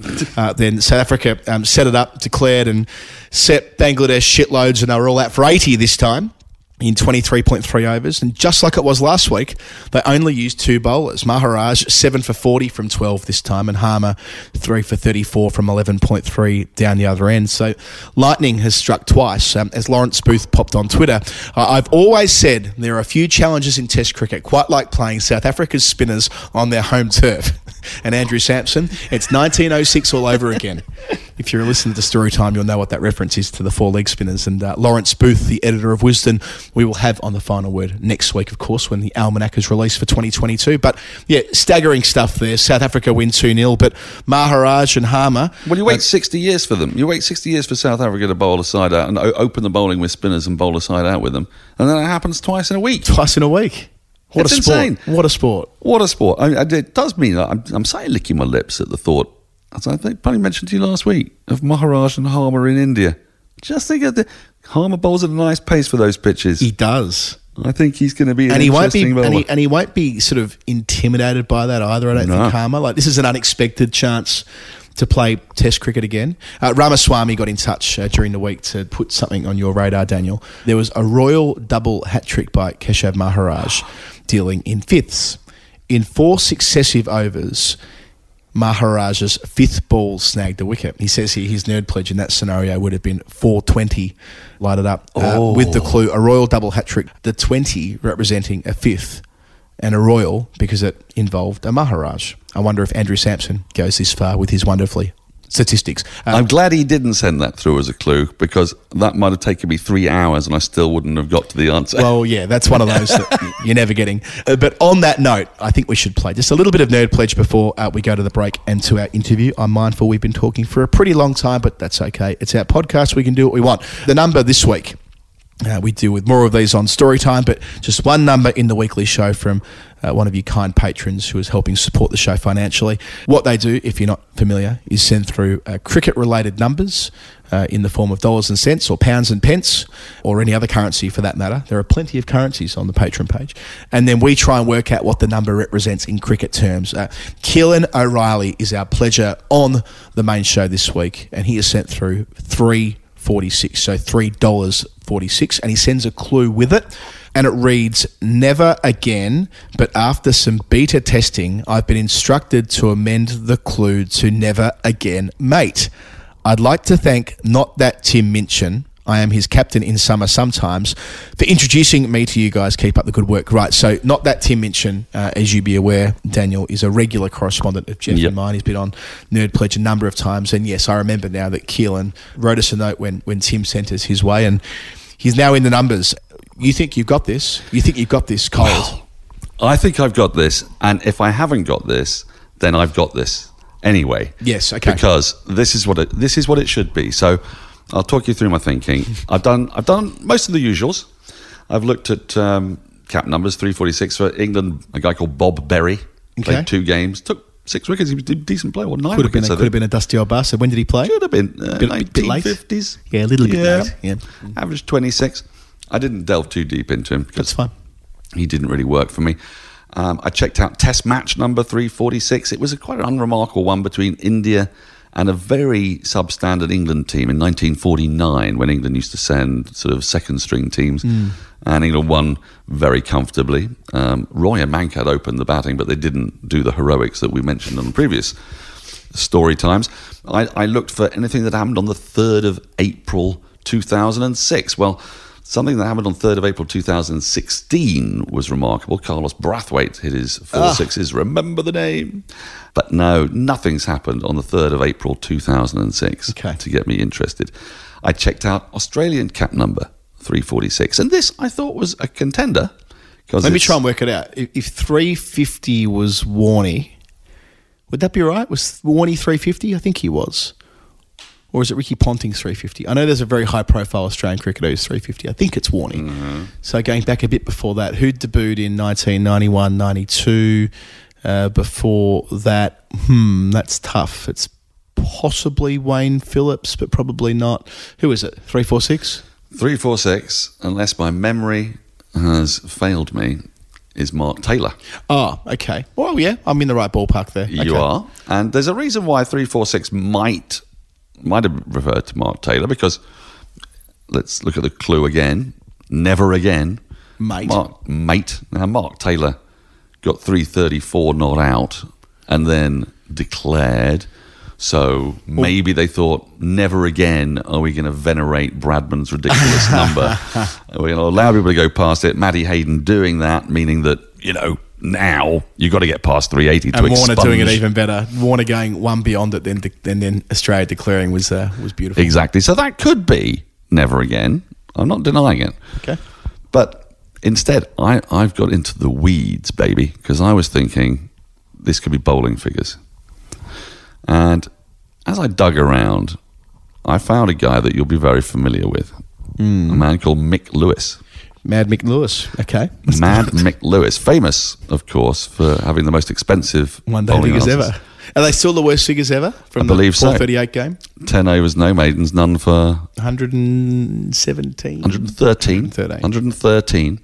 He was then dropped from the I was in squad. an indie club in Melbourne following it in the early days when not I wouldn't quite call it a smartphone, but enough of the internet was available on your phone that you could follow it. It was a bank holiday Monday, Sunday night into Monday, and it was about four in the morning, and we were still dancing the night away.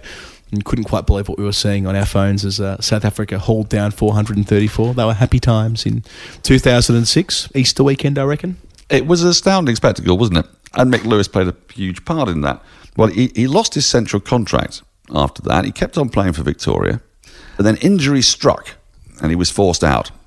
And uh, this opened the door for Darren Pattinson and Clinton McKay to come barging through. So in early 2008, Mad Mick Lewis announces his retirement from all forms of cricket, citing the fact, I like this, that his mind was not in it anymore and hoping to allow younger bowlers Okay. to, to have their chance.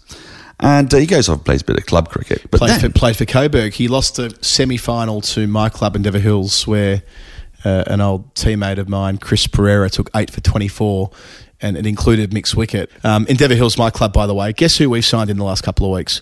Bearing in mind, this is sub district cricket, not elite cricket, not premier cricket, just recreational cricket, Victorian sub district cricket association. One player I spoke to the other day, Saranga Lakmal, Shoaib Malik, Fidel Edwards, Lahiru Thirimanne, who's opening the batting for Sri Lanka at the moment, and led by Tilakaratna Dilshan for the second season. And I asked Saranga about this. I go, mate, like you come into my club, this is extraordinary scenes. And, and I and I rattled off the other players who were playing with him. He didn't even know. He just knew that he just knew that Dilshan's playing with him, uh, his old teammate from Sri Lanka days. So yeah, this is a, a point of some controversy around the traps in Melbourne. Um, in I Mel- can in- imagine. in Melbourne recreational cricket that we're going to have, you know, five or six players who've played international cricket fronting up in the first 11 at different points next season. you- is there a limit on overseas? Uh, there probably should be. I don't, really know, I don't really know what's going on. Maybe they'll play in different formats and they'll do it that way and they won't play at the same time or, or whatever, but it is a, a fairly glaring series of sort of Facebook posts that have gone up. and That That's a game to miss if you're playing against. Yeah, oh, yeah, Yeah. yeah, very much so. Yeah. So let's get back to Mad Mick Lewis. So he's, he's retired, but then he's called up in 2010 11 for the Retravision Warriors in the KFC 2020 Big Bash. Early days, yep. He takes a wicket with his very first ball, bowling Tasmanian batsman Mark Cosgrove. Leicestershire Yeah. great. Leicestershire great. Uh, three for 46 he gets. Okay. It is four overs. Three, four, six. Right. Three for 46.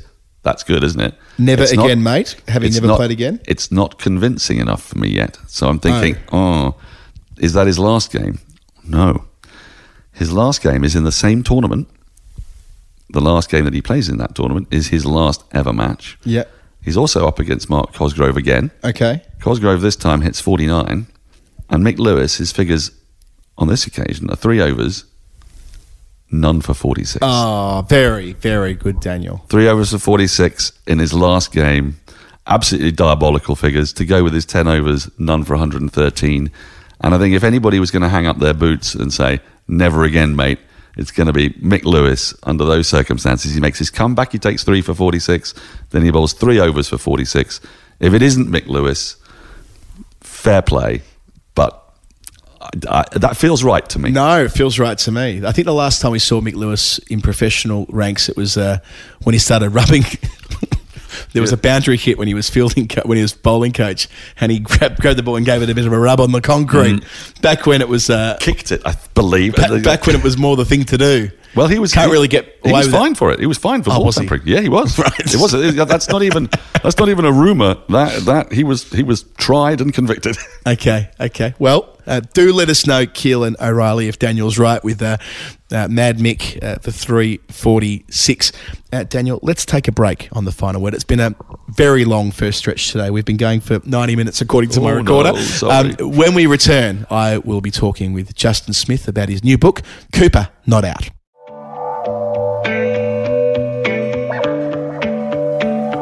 Hi, I'm Ian Chappell. You're listening to The Final Word with Adam Collins and Geoff Lemon. Welcome back to the final word. Our interview uh, this week on the show, as we've teed up, uh, is with author, journalist, broadcaster, pundit, columnist Justin Smith, a long, long, long-term observer on all things but politics and national affairs and, and cricket as well. And, and you, you've written a novel about our sport, and it isn't often that you see fiction around cricket. Cooper not out. Welcome to the show. What inspired you to write a novel about cricket? When you think about it, there aren't many. There aren't many that do the rounds. No, I look. I love the. Hi, Adam. I love the game uh, very much, and uh, it's just one of those games. I think it's a bit like uh, baseball in the US. There's an emotional edge to it that that other sport kind of doesn't have. And it was years ago. I wrote a play just for fun when I was sort of starting to get into creative writing. I, was, I wrote a play. It wasn't particularly good, but I, it was, and it was centered around cricket. And uh, I thought, no, one day when life settles down a little bit and I take the, I'm going to write a cricket fiction. And a, a, dear friend of mine just planted a little idea of a bit like the natural with Robert Redford with mm. baseball, of just a, an ordinary kind of person who sort of gets gets their shot for whatever reason. And then I I started looking around for a creating a character like that, but I didn't want it to be that kind of thing because it felt a little bit too schmaltzy American to me it needed to almost be the accidental kind of hero, I think, for for Australia because that's what we kind of like. And then I I looked at 1984. I was just reading through some cricket books, and I thought 1984, bloody hell, that's a great year. You know, Kim Hughes resigning in tears. The Windies were out here absolutely flogging us.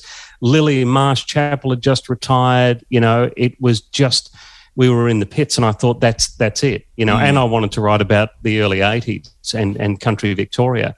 So it just sort of all flowed out from there. And that that was the inspiration from it. And I, did, I didn't want the characters to be sort of one dimensional. So from there, I was able to build on them and um, yeah, just sort of I loved it. I loved writing it. To be oh, honest, no, you, you, can tell that it, there is a joy in in the pages, and look because it requires the suspension of belief, really, or uh, the uh, suspension sure of reality to get to where you need to on a number of levels and that's established fairly on, early on in the book. I mean, the, the premise of uh, Sergeant Roy Cooper, 48 years old, a little bit fat, um, you know, a little bit over the hill, about to quit cricket, but he's never been dismissed in 30 years. I mean, of course, that could never happen, but that I think that's yeah. because I think you set that up nice and early. It allows the reader to go, okay, this is a bit of a fantasy story. Let's go for yeah. the ride. Is, is that how you felt when penning it? Yeah, yeah, it is. It's sort of like, look, hold my hand, and you know, there'll be a bit of shit in here uh, that didn't happen, obviously, but hold my hand, and we'll we'll sort of get on on the other side of it. But I, I thought also cricket, you, that that couldn't happen in football. What I was writing about, the fact that Roy Cooper had never been out, never been dismissed, so he's. I don't need to lecture anyone listening to this podcast on how cricket averages work, but his average just went on and I didn't even have an average because mm. he never went out. That couldn't happen in football. Right? They couldn't happen in any other sport I could think of. Only in cricket is it sort of mathematically possible for someone to be shithouse and yet still have an incredible average. You know, it, it's it's the only way it can happen. So I thought, oh, you know, I just and it and and that kind of fell. Uh, fell into place, and, and also having him as sort of not just not a particularly good you know, he just doesn't make a lot of runs. He makes fives and sixes and sevens, and you know, but I, it just couldn't happen anywhere else. So that was um, that that's how that came about. And yeah. where you set it up, so Penguin Hill, uh, uh, a, a, place with no penguin and, and no hill. Uh, no, you know, sort of rural Victoria. I'm sort of imagining it up towards the, the Murray River or something like that. Um, you know, a few hours out of Melbourne, and the way you kind of, with care, explain what rural Victoria felt like uh, in the 80s in a, in a well, small town with small town energy around it as well, with everybody kind of knowing everybody else. And you know, in the middle of all of that, there's obviously a tragedy that, that, that binds that community together, which you never really talk about in great depth, but we know enough about to sense that it informs all of the stories of the characters that you bring to life through the pages. I mean, did you have some experience of knowing what it was like to be in rural Victoria in the 80s to draw down on with that? Yeah, I love the, I love what you've picked up on there, and particularly that that that tragedy that binds them together. And I, I sort of deliberately didn't want to spell out, you know, how every person was reacting to that and whatever, because you know these things do happen in in the, the country areas. They've all got every town has got their tragedy somewhere, mm, you know. Mm. But yeah, I did. I grew up in Echuca, in uh, and so in 1984 I was at high school in Echuca. And then when I grew up, I sort of played cricket at, at all these kinds of places. And I lived in Swan Hill for a while, you know, where there are no swans, no bloody hill, you know. and I never forgot that, you know. I just and I remember sort of being in town there because I was I was sort of starting out in radio, and I was and I went there as a kid, and I said, uh, you know, what's with the Swans and what's with the hill, and everyone just went, oh, oh, know, I don't know. I just always remembered it, and um, so to me, it's sort of around. Somebody asked me this. They said, "What's the town?" I said, "Geographically, it's Donald." Now I don't know if you know the town Yeah, of Donald. I do, But yeah, it's, yeah. you do, yeah, yeah, yeah. And and it's sort of geographically plonked there. So when I wrote about the other clubs, uh, the Bangarang Boys and and all of those kind of clubs, I just I put Donald at the centre of it, and then I looked at at the clubs all around it, and and um, uh, I think it was was West Wyong or one of the other ones, and and I and and that was the geographical centre. But they're all the kind of same in a good way. I don't mean that as an insult. I mean I'm a country boy, but they, they've all got a similar flavour, and these are the smells of my youth, which is you know uh, weak lime cordial.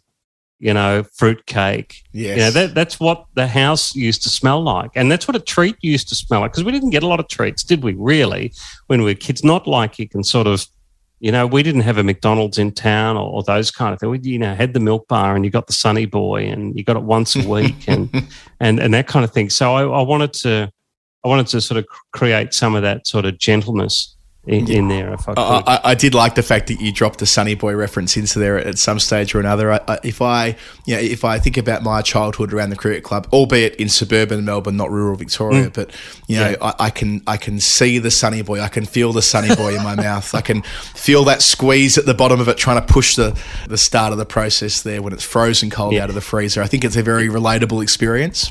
You suck on the corner until it goes white, and then you get to the other corner and suck on that till it goes white, and then you sort of chew at it. And there was a way of there was a way of eating it, you know. And and the milk bar guy always had scissors, so there there was a pair of scissors always close by to to take the top off a kid's sunny boy because he didn't have these fancy bloody dimple rip tag things that you know they've got on on confectionery now. You know, you needed you needed scissors to get into these things. Yeah, yeah. But um, I hope they still exist. I, I hope somewhere that's. I mean, I wouldn't know. I've not. I've not. Uh, I've not uh, seen fit to try and buy one for a long time. But I hope that kids these days, uh, growing up in uh, in Victoria, I assume Sunny Boys were a Victorian thing. That still exists somewhere.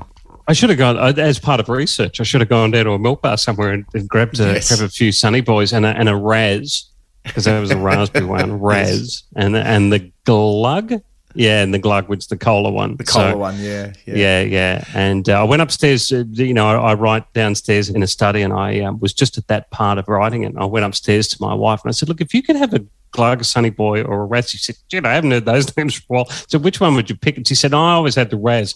So I thought, "Oh, great!" So the little girl in the milk bar's got to have the Raz. you know. Absolutely. So that's uh, yeah. So, and, and, and I mean, yeah, that there's that texture to it about these sort of really kind of complex characters who, who live in the bush, and we might uh, touch on a couple of the themes later around sexuality, especially and, and gender norms. But the other key character, apart from our sergeant, who I don't think I'm spoiling anything by saying goes on to play a test match, is Donna Garrett or Don Garrett per the pen name. So you've made the decision for the best cricket writer in Australia to be a woman, but to never be able to reveal her sex because you needed to be Don, not Donna, to have credibility in the game in the 80s. It wasn't a place that was suitable for women. That's a great twist there. How did you come up with that? I, I it was in the era of 1984, and I thought I want to, I want to, I need to narrate this. I need to sort of tie it all together. And I, I love the idea of being a columnist myself. I sort of love the idea of, and I was sort of inspired by, um, you know, all people that, that write cricket. You know, um, uh, Gideon, uh, you know, is so good. You know, and and there's so many people that are, good at writing about sport and do such a beautiful job. I want to sort of pay homage to that. But I thought, well, this would be lovely if we have a, you know, we wouldn't have had a lot of women cricket writers back then. And uh, they, if they were, they wouldn't have been taken seriously. So I thought, well, look, if we if we we make that, that'll give a little extra mystery. If the greatest cricket writer in Australia is thought of as sort of an old bloke wearing a hat, you know, who sits in the stand and scribbles notes and writes these beautiful words, but in fact, it's a woman who's a lot younger and sits at a kitchen table in Brunswick you know, is is belting out these great columns. I thought, oh, that'd be just uh, lovely. So, and I, oh God, I love her. I, I miss her like a pain, uh, and I'm I'm not overstating that. I she feels like somebody I, I want to text, you know, and just send a text and say, hey, what's going on? You know, you want to catch up next week and have coffee or something. she's just like that friend that I because she's sort of based on a few friends of mine, uh, as well as a few female journalists, like uh, people like Rebecca Wilson who, who passed away a few years ago now, but people like that who were who sort of blazed the trail a bit for for, for women because there was a lot of patronizing crap there for a while for female sports writers. You know, it was sort of like they were seen as a novelty until they got the power of their own and and had built up, which is what they've got now. And they're terrific. Obviously, don't need to tell you that. You know, Oh yeah, I mean, I, What a great- I, I think what you said there about wanting to text Donna. I, I wish Donna was on the tour with us. Uh, you know, um, oh, my- that's my such a colleague- great thing to say. My colleague Pete Lalor from the Australian newspaper often bemoans the fact that we don't have enough women writing about cricket around the world at the moment, which isn't Yeah. to say there haven't been, and there isn't at the moment, outstanding women who are doing the job, but just the sheer numbers problem that there isn't enough and that we should have more. Yeah. And it's a disparity that, that is stark when we went on a tour to Pakistan and we had, I think we had seven of us and there was one woman, Melinda Farrell, writing for the Sporting News. But that'd be about Yeah. right. The ratio might be sort of one in 10, maybe even worse than that, come to think about it, in, in tours that I've done before and, and when you're at home in the Australian press box. Well, we need to do better as that. So yeah, I wonder whether there might be a sort of a Donna Garrett who might read this book and feel inspired. Even, and you'll forgive me for not remembering the name of the character, the, the young girl who finds who goes through the archives. Yeah, Cassie. Cassie goes through the goes through the archives and, and works out the historical significance of Sergeant Cooper's performances and brings it to the attention of Donna. I mean, I sort of feel as though she will be a cricket writer one day, fictional as it is, and there'll be people like her who'll read this book and they might see fit to go on this journey. That's it. That's exactly how I see her. You know, I see her growing up and doing that. You know, and still being in love with cricket. And uh, you know, I, I just yeah. Look, it's it, it's my favorite character uh, in the book. You know, it was my favorite character to write about, and and the one that I guess you put most of yourself into. You know, like I was talking to my wife about it, and uh, she is. Um, She's currently she read the read the book, but she's currently listening to the audio book of it while while she's exercising. And she said, "I hadn't realised it before, but I, I feel incredibly close to that young girl, Cassie. It's exactly what I was like as a kid, and I hadn't thought about that. But I think I was actually writing a lot about my wife and how she described how she felt about things as a child and the way that she had had seen the world. So a, a nice thought, Cassie growing up and, and sort of you know rocking the world of cricket. There's a lot there around fatherhood and gender, which we've touched on already, and crucially sexuality. Again, we sort of touched on uh, the idea of uh, women not being welcome in cricket in the early 80s. Well, you certainly weren't welcome if you're a gay man, and I'm not spoiling no. anything here No. by saying that Roy Cooper is, at least at some level, a gay man, albeit one Yeah. that doesn't come out as such. But we get to have that almost that early twist. that You're like, oh, that, oh, that's what you're. That's what's happening there on Sunday afternoons. Oh, and there's that moment as a reader. It doesn't take long for you to get to it, but that feels like it's a it's a nice little touch to again remind people that there would have always been gay middle-aged coppers who played cricket who just never would have felt comfortable in revealing who they really were. And maybe they still don't feel comfortable revealing who they really are um, to the world. But how different the world is now compared to then that's quite stark. And and it, it makes sense that back in 1984 that Roy Cooper would never talk about this. No, and look, look uh, you know, there's a lot of fun to the book, uh, but y- you know, there, there is a serious side is the fact that in 1984, if you're a gay guy in the country or a gay person in the country, you're in a lot of strife. yeah You know, you you either had to move away or come out and face, you know, uh, ridicule and and and possibly being ostracized, or just shove it down into your gut and never tell anyone. You know, and not admitting who you really are and not being true to yourself, you know, it causes a, it causes a lot of pain. And it has, thankfully, we've sort of moved on, you know, from that. But I, I wanted that to, to sort of put that little stamp in there because also we're all complicated as people. You know, we've all got little things that are different about it. And I think sometimes with writing is that when we go back in time, And let's face it, 1984 is history now. It's not last week. You know, that's a, it's a hell of a long time ago now. It's classed as Australian history. You go back into 1984, you can't you know, people are all complicated. They don't all do the same thing for the same reasons. They're not sort of all one dimensional. I think sometimes when we do go back and write about historical people, even if they're fictional, we sort of put them all into little little categories. We don't make them complicated. I wanted to make sure that these they had they did have complicated lives. They weren't they weren't easy lives to have, even though they were living in the country in 1984. You know, they're not easy lives. So- and the other side of it is the fun. It is the colour and movement and the sort of journey that you get taken on into the Australian dressing room.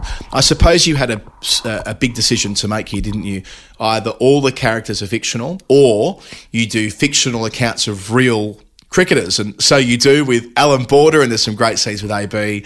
Greg Matthews, who you do a good job of uh, caricaturing, but also, I mean, that kind of is Mo, isn't it, to, to a major extent? That is Mo, Uh, yes, um, yeah. Dig, Digger Hilditch, uh, Viv Richards, Joel Garner. I mean, a lot of cricketers who we kind of know and cherish, and even some who, who never went on to become real household names. You thought you would use them as the device rather than starting off with a brand new Australian cricket team. That must have been tough in a way, knowing that you were going to be putting words in the mouths of people who are actually real and they might happen upon this and they may not necessarily agree with you. Like there is a, a little bit of a friction there. Yeah, there is, and I, I, uh, I mean, I'll let you know a little secret too. Is the original manuscript of it was a little harsher on some of the characters. You know, like it made them a little bit more standoffish and whatever. And I was talking to the editor about it. Um, Patrick Mangan was my editor from Penguin, a fantastic guy who grew up in in in country Victoria and had a great love and understanding of, of these characters too. And you know, he was his suggestion to sort of t- not so much tone it down a bit, but but prob- probably just be a little bit more. given the benefit of the doubt of what they would have been like in that situation. But yeah, I, I decided that now I want to put Border in it because I love Border and I wanted to put Mo in it and people like that and and be able to write about them. But I thought, oh look, I'll just write it and then we'll have a look at it the, at the end and then we'll just we'll see if and I and I think you know I put in the acknowledgements at the end that any any real person and any words that I've put in their mouth is done with complete respect. Yeah. And I would hope that they wouldn't take exception to it. And, and all the scores are real.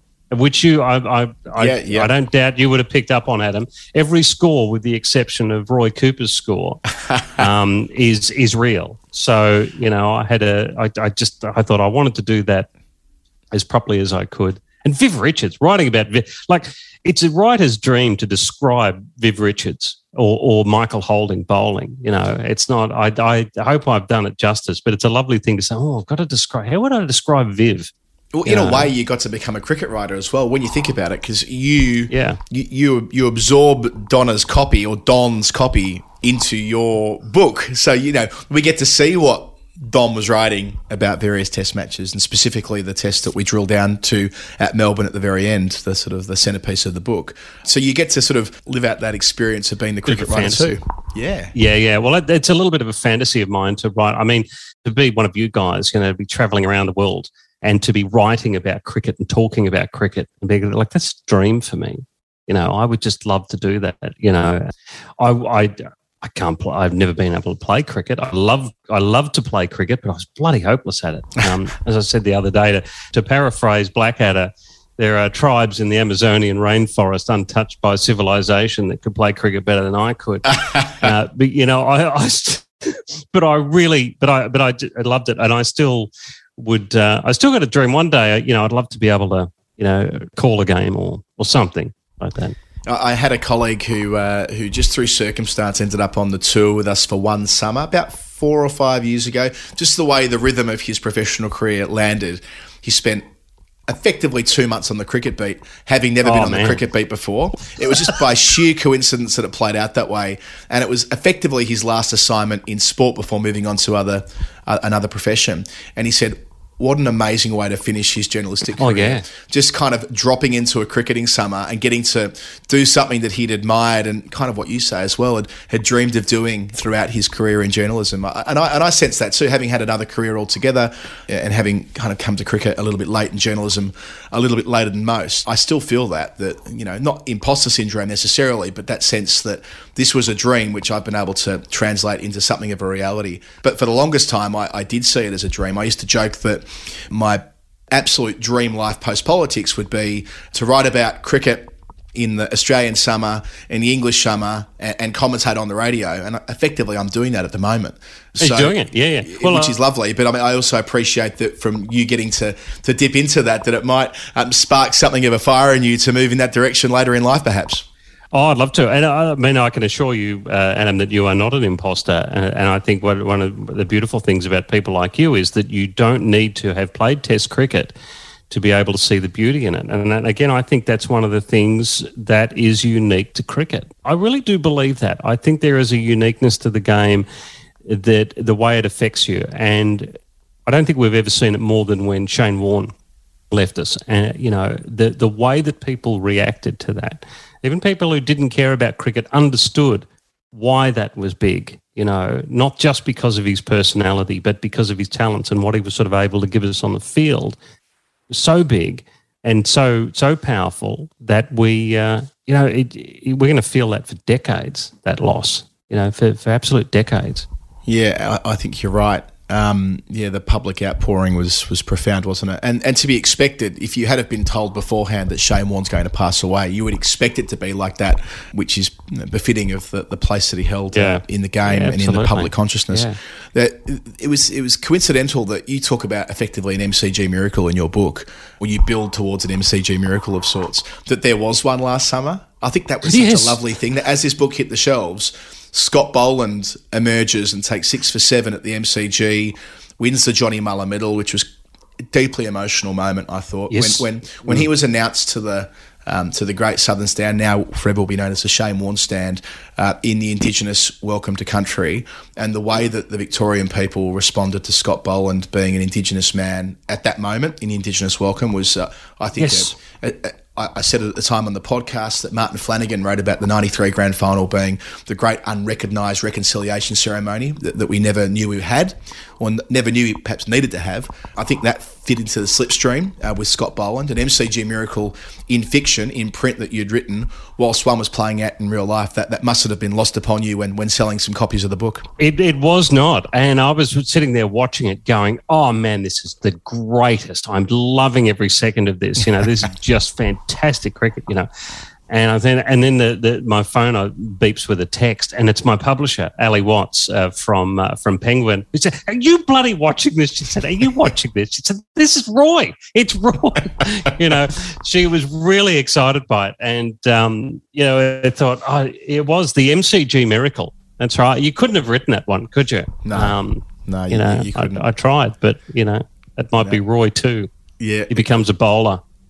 Yeah, a, a bowler, a journeyman bowler who, who loses 30 kilos or whatever it was, maybe not 30, but lost a lot of weight to get into the Victorian Hmm. team. And, you know, all of the, um, yeah, the Boland story is an absolute beauty. And, and, and, and the other major character we haven't touched on is one that I'm not sure who you were, who you were trying to, to tap into here specifically, but the, the broken down, uh, washed up, great, all time great, the, the, the knight of the realm, who at this stage of his life is acting as the chief selector and who ultimately um, gives Roy the nod. But you sense that bitterness of somebody who was seen in such high esteem, kind of referring in a way to back to Shane Warne again, aren't we? Like someone who was clearly reached that that stage in his playing career where he was untouchable, and now as presumably a sixty something or a seventy something, your character didn't quite feel And the he's love an old anymore. prick. Yeah, and he, and he becomes an old prick, and probably because he doesn't feel the public adulation anymore. That's it. Yeah, yeah. And, and look, I based that on uh, a few different people. Uh, Sir Walter, Sir Walter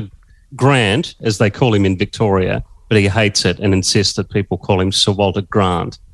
so when people call him Wally Grant in Victoria, he just goes ballistic. But um, I sort of based that on a few people, and and there's a little bit of Bradman in there, but not in a not in a kind of nasty way. It was more or less sort of the esteem that, that he had been held in at that point and then went into sort of administration. And he and Chappell, Ian Chappell, had their blues. You know, they didn't sort of see eye to eye during the, you know, the, um, the World Series cricket and and and the over you know the the, the big overhaul and the big crick Packer wars that were going on. They didn't see eye to eye, so I wanted to sort of write about that. But instead of making him a Don Bradman sort of character, I did turn him into a complete old prick. That he is is based very much on a person. Well, I don't think I'll say the name of if that's all right. No, because, no, uh, that's fine. But but also like uh, I think there's humour in that too. Like I found myself in some of those darker passages laughing quite hard at the the way in which you you depicted him. So I think it it hit the spot. Uh, as does the whole book. Uh, I mean, as I say, it, it's it's fiction, it's fantasy, it's a wild ride, and it's a a wonderful contribution. Uh, Justin, thank you for writing it. I really enjoyed reading it. I'm sure um, our listeners will as well. Uh, and thanks for coming on to the final word for, for having a chat about it. Man, it's wonderful. And and look, to have cricket people, uh, you know, I've had a few people that aren't cricket fans say, look, I don't like cricket, but I love this book. So to have somebody like you completely on the other side saying, I love cricket and I still like the book, that means a great deal to me. Thank you, mate. Hi, I'm Natalie Jamanis, and you listen to The Final Word with Geoff Lemon and Adam Collins. Final word Adam Collins, Daniel Norcross preparing to sign off after uh, that lovely conversation with Justin Smith, who, um, yeah, I, I like how he, he sort of conceived of the book uh, initially as just wanting to uh, tell a tale akin to the natural in baseball and developing this fictional character who would do this extraordinary, fanciful thing, ending up in the test team and all the various subplots. Yeah, I think it's one of those books that uh, that, that cricket fans will, will probably quite enjoy because there aren't that many cricket pieces of cricket fiction to begin with. There was the, the Nathan the Nathan Leamon book, The Test, a couple of years ago, which I really, really enjoyed. The the premise of that is an England Test captain playing their last Test match at Lords, an Ashes Test match. I won't tell you what happens in the match, but it's kind of like a Cambridge educated. There are some similarities here with Michael Atherton, I suppose you would say. An opening bat, captaining England, went to Cambridge, but a more yeah, far more sort of uh, uh, controversial character, I think, in that book than, than Athers was when he played.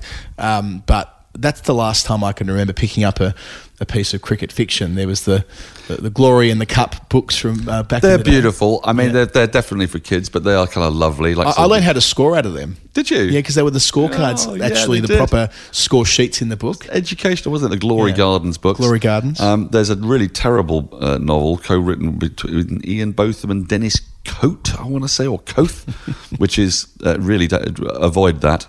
Um, and there is a truly staggering, the Great Test Match Mystery, I think it's called, which Emma John, the Guardian and Observer journalist, put me onto, which is an absolutely marvelous, uh, I think possibly appallingly written book, but it involves kidnap and uh, the England captain being kidnapped and stuck in a basement about 50 miles from the ground. And, um, I mean, it's almost sort of Thomas Sharpian in its madness.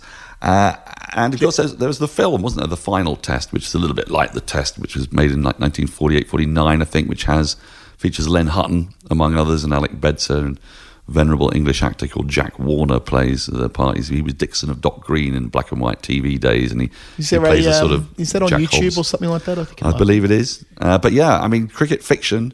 There isn't much of it about, and I I love the bought, I bought a piece of cricket fiction after reading that, that Justin Smith book on the advice of Gideon Haigh, who, who uh, recommended Peter Gibbs settling the score.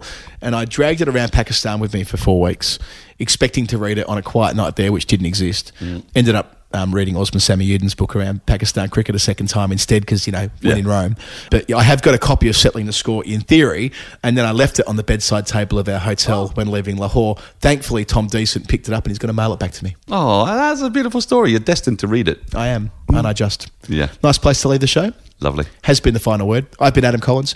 He's been Daniel Norcross. Thanks I to have. everybody who listens and contributes to the show in all sorts of ways, uh, which includes the Patreon page. Patreon.com forward slash the final word. We won't be doing a story time this week, as I mentioned off the top, because it's Easter and we all have uh, other stuff on. Uh, but we will be back next week with Geoff and me for the weekly show, and so it goes through the season of 2022. This is the final word, season 12, episode 1. Farewell for now. Goodbye. I had to go